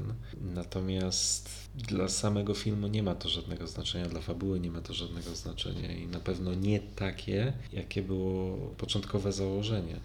Tak więc absolutnie szlify scenariusza, pomimo tego, że scenarzyści dysponowali jednak mimo wszystko czasem, tak? Film był opóźniony o, o rok w stosunku do pierwotnych planów. No po prostu nie wypaliło. Tak jest. I co? Przechodzimy tutaj jeszcze do jakichś tkliwych momentów, typu James po wwierceniu w głowę zawsze wszędzie rozpoznałby Madeleine, I love you i tak dalej. Rzucenie kolejnego jakiegoś tekstu Tempus fugit, nie pamiętam. Tak, jak ten czas leci, skorzystanie z głośnego alarmu Omegi. Jest wybuch, jest super szybka i prosta ucieczka Jamesa. Ale właśnie, ta ucieczka, ona jest dość, powiedziałbym, kontrowersyjna. Sporo osób nie lubi tej sceny przez wzgląd na jej skrajny brak realizmu. Natomiast aż sam się sobie dziwię, ale ja lubię tą scenę. Brakuje jeszcze tylko, żeby Bond strzelał w zasadzie z biodra, niczym Rambo. A nie, ale to jest... jak rozkłada na końcu i ściąga tych gości na... Ale tak.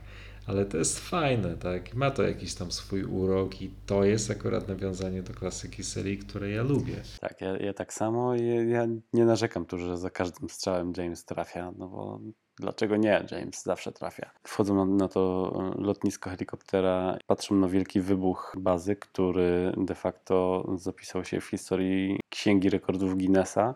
Tam zużyto jakieś ogromne ilości litrów paliwa, ponad trzydzieści kilogramów materiałów wybuchowych i no, mieli jedną szansę na...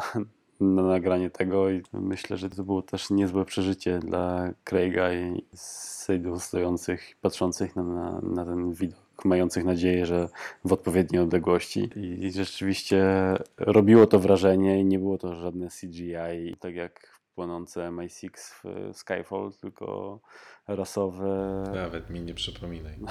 Dokładnie. Tylko rasowe, mocne... Pierdolnięcie. Tak. Zgadza się. No i przenosimy się znowu do Londynu. O mój Boże. I tym razem do Heidelbrand, kryjówka M, tak? Tak. To jest też subtelne nawiązanie do Fleminga, do jego opowiadania Specjał Heidelbranda. Natomiast w tym momencie film już zamienia się w jedną wielką katastrofę. Ten trzeci akt Spectre jest kompletnym nieporozumieniem na każdym możliwym poziomie. To prawda. Tutaj no, już, już mamy tak, w tej kryjówce mamy powrót pełnego zaufania M do Jamesa. Mm. I są zawąd, fajnie, że wróciłeś, zero zero siedem, Sir, Connection, jak pod koniec Skyfall. Tak. Jedziemy z, z akcją. Oczywiście w międzyczasie lekka drama z Madeleine, która nie jest gotowa na takie życie, więc trzymaj się, James. Pomimo tego, że tak, że jeszcze przed chwilą w pełni akceptowała Bonda, jego styl życia, Dokładnie. jego profesję, nie miała z tym najmniejszego problemu, tutaj się jawi jako osoba no co najmniej pff, o osobowości neurotycznej. Tak, tutaj już wymysły scenarzystów, którzy chyba naprawdę w, tak, w takim pośpiechu pisali ten trzeci akt na kolanie, bo inaczej tego się nazwać nie da, ale to, to, to, to jest nieprawdopodobne. Podobnie na kolanie znowu hakuje Q w swoim laptopie w przejażdżce samochodem. Jakiś tam nowy system, który uruchomi się za trzydzieści jeden minut i jakieś śmieszne grafiki komputerowe, bzdury ekranowe. Pościg przez Londyn, zasadzka, M udaje się uciec, znowu M w akcji, Q i, i Moneypenny go ratują. James zostaje porwany, worek na, na głowę, na szczęście w ogóle mu to nie przeszkadza w dosyć fajnym rozwaleniu tych dwóch, dwóch gości. Dwie sekundy z trzeciego aktu, które w miarę lubię, że nawet z workiem na głowie James nie ma sobie równego przeciwnika. No ale wchodzimy do starego, rozwalonego budynku M I sześć i zaczynamy bawić się w podchody. Strzałki narysowane przez Blofelda. Jak, nie wiem, może to jakieś nawiązanie do, do zabawy z dzieciństwa tych jedenastolatków i dziesięciolatków, którzy za nic się nie pamiętają, ale może kiedyś grali w podchody i James zasuwa. Nie, ja nie mam absolutnie nic na obronę tego zakończenia, czy tego momentu, tego motywu, tej sceny. To jest tak pozbawiona napięcia, tak sztucznie wymyślona scena. To jest jedno z najgorszych zakończeń serii, serii, która generalnie często cierpi na tym, że w trzecim akcie gdzieś napięcie spada, ale to, co jest w Spectre, to jest absolutnie szczyt. Tak, i tutaj na, na dodatek montażyści nam serwują połączenia między akcją w tym budynku M I sześć, konfrontacji Jamesa z Blofeldem i jednoczesnej konfrontacji M z C, która też w żaden sposób nie jest jakoś super interesująca. Mamy tu po prostu wtopę na całej linii. Jest oczywiście jeszcze ten motyw z teaserowego plakatu, kiedy James przechodzi przez te labirynty, dochodzi do pomieszczenia, w którym widzi Blofelda, strzela, okazuje się, że dzieli ich szyba. Pęknięcie szyby od naboju tworzy dokładnie symbol ośmiornicy. Jak na plakacie mnie to jarało, tak w filmie zupełnie. A potem jest jeszcze gorzej, tak? Kiedy Bond płynąc rozpędzoną motorówką z Waltera, strąca śmigłowiec jednym strzałem, czy kilkoma strzałami, nieważne. O mój Boże, to jest tak leniwe scenopisanie. No nie da się tego wybronić, po prostu nie da się tego wybronić w żaden sposób. Ta kwestia konfrontacji M C, ten dialog, że już wiem, dlaczego nazywają cię M. Za chwilę okazuje się, że wyciąga pistolet, w którym nie ma nabojów i to jest też takie trochę nawiązanie do sceny prologowej z, z Casino Royale. I jakoś nie, nie rusza mnie ten dialog i zabicie C też... Denerwująca jest też sama koncepcja tego, tak, gdzie zagrożenie e, związane z uruchomieniem tych dziewięciorga oczu tego projektu zostało tak przejaskrawione.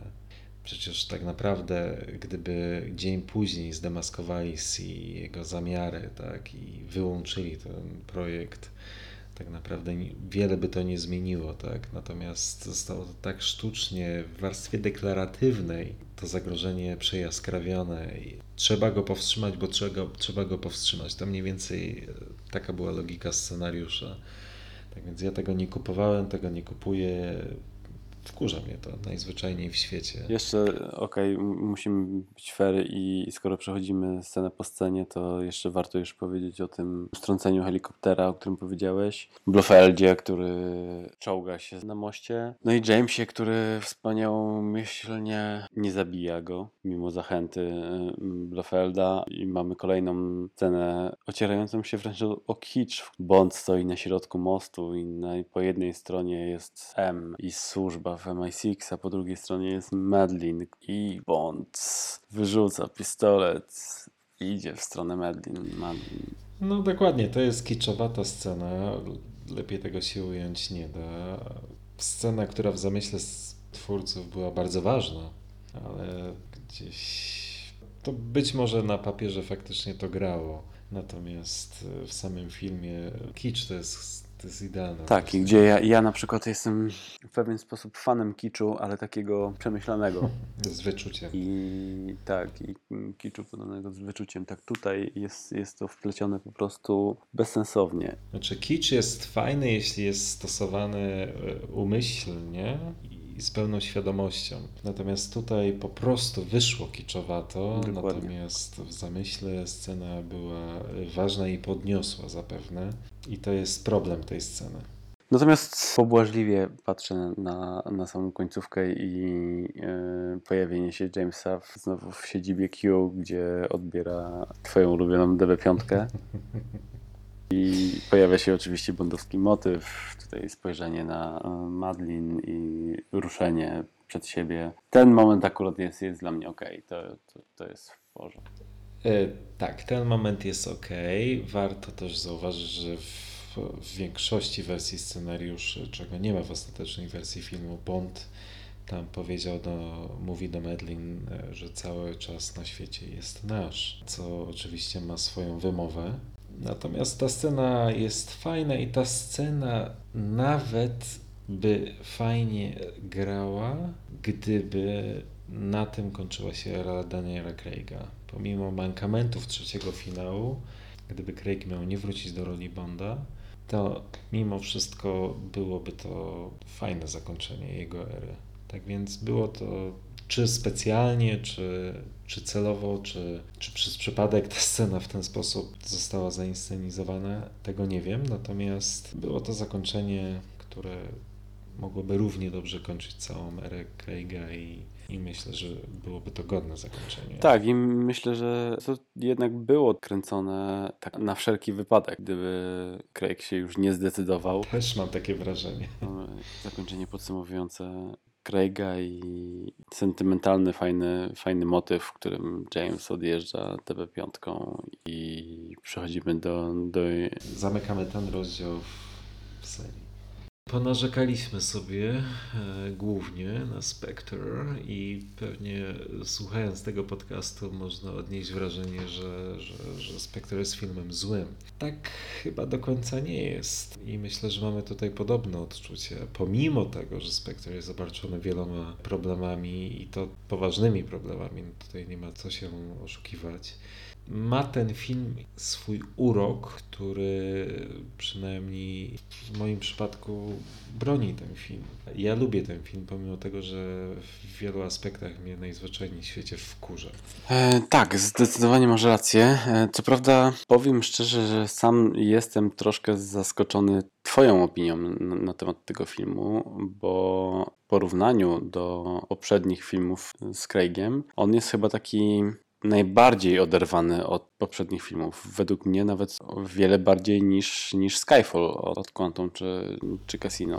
Znaczy Spectre przede wszystkim, poza tym, że no oczywiście, no bo skupiliśmy się w dużej mierze na, na scenariuszu, na, na logice niektórych rozwiązań fabularnych czy zabiegów fabularnych przede wszystkim. Natomiast drugą sprawą jest to, że ten film ogląda się nieźle, poza oczywiście dramatycznie złym trzecim aktem, którego ja też często najzwyczajniej w świecie nie oglądam, wyłączam czy pomijam oglądając, to, to, to ten film ma całkiem niezłe tempo. Raczej nie nudzi, w wielu momentach potrafi faktycznie widza zaangażować, tak więc rozbierając go na czynniki pierwsze dostrzegamy oczywiście bardzo dużo mankamentów, które tam są oczywiście, ale oglądając ten film tego się aż tak bardzo nie odczuwa, bo ma dość płynną narrację, w miarę ciekawą fabułę i naprawdę fajne tempo, tak więc ja cenię ten film za, za właśnie tak jak mówiłem wcześniej, za, za jakiś urok taki trudny do zdefiniowania. W kontekście tempa w stu procentach się z tobą zgadzam. Wiele osób stwierdza, że tempo jest mocno nierówne w tym filmie. Ja, ja się nie zgadzam. Uważam, że tempo jest tutaj właśnie bardzo fajne. Jest o wiele lepsze niż w Quantum of Solace, w którym wiemy, że tempo, pod tym względem się zgadzaliśmy, było zdecydowanie za szybkie. Tam fabuła gna na łeb, na szyję i nie da się nad tym nadążyć. W Spectre mamy sporo momentów, w którym widz może wytchnąć, może poobserwować wolniejsze akcje, które wprowadzają widza w klimat i to jest fajne. I gdyby nie te bzdury fabularne, które, które wymieniliśmy i czasami niepotrzebne zupełnie wątki poboczne Q, M, to byłoby o wiele lepiej, no ale zdecydowanie największym mankamentem są tu i, i te konekcje rodzinne z Blofeldem, no i to powiązanie z... Nieumiejętne, tak, tak nieumiejętne. nieumiejętne wprowadzenie i postaci, i organizacji, i niezdarna próba niepotrzebna i połączenia wszystkich wątków w jedną całość. Natomiast nie zmienia to faktu, że ten film jest pełny takich scen, takich motywów, do których ta seria nas przyzwyczaiła i, i za którą tą serię pokochaliśmy. Jest to w pewien sposób powrót do korzeni i o tyle dziwnie się ocenia ten film, że jest tutaj mnóstwo scen, które można kochać, tak, ale tak, też niestety przeplatają się ze scenami, które można e, nienawidzić. Tak jest. Więc jest to dziwny błąd. Ale chyba mimo wszystko dla mnie nadal jakoś bardziej na plus. Bardziej na plus, chociaż to już jest takie balansowanie na granicy. Ja bezpośrednio po wyjściu z kina na pewno miałem dużo lepsze zdanie o tym filmie niż mam dzisiaj. Ja zdecydowanie tak samo. Bardzo dziękujemy za to i za wcześniejsze spotkania. Wszystkiego dobrego w nowym roku, w którym miejmy nadzieję doczekamy się kolejnej odsłony przygód Agenta zero zero siedem. Dokładnie tak. Ja przyłączam się do życzeń Marcina i również dziękuję za ten odcinek, który jak zawsze był ciekawą rozmową. Mam nadzieję, że również dla, dla was, tak jak i dla nas. I do nas James Bond Team powróci. Tak jest.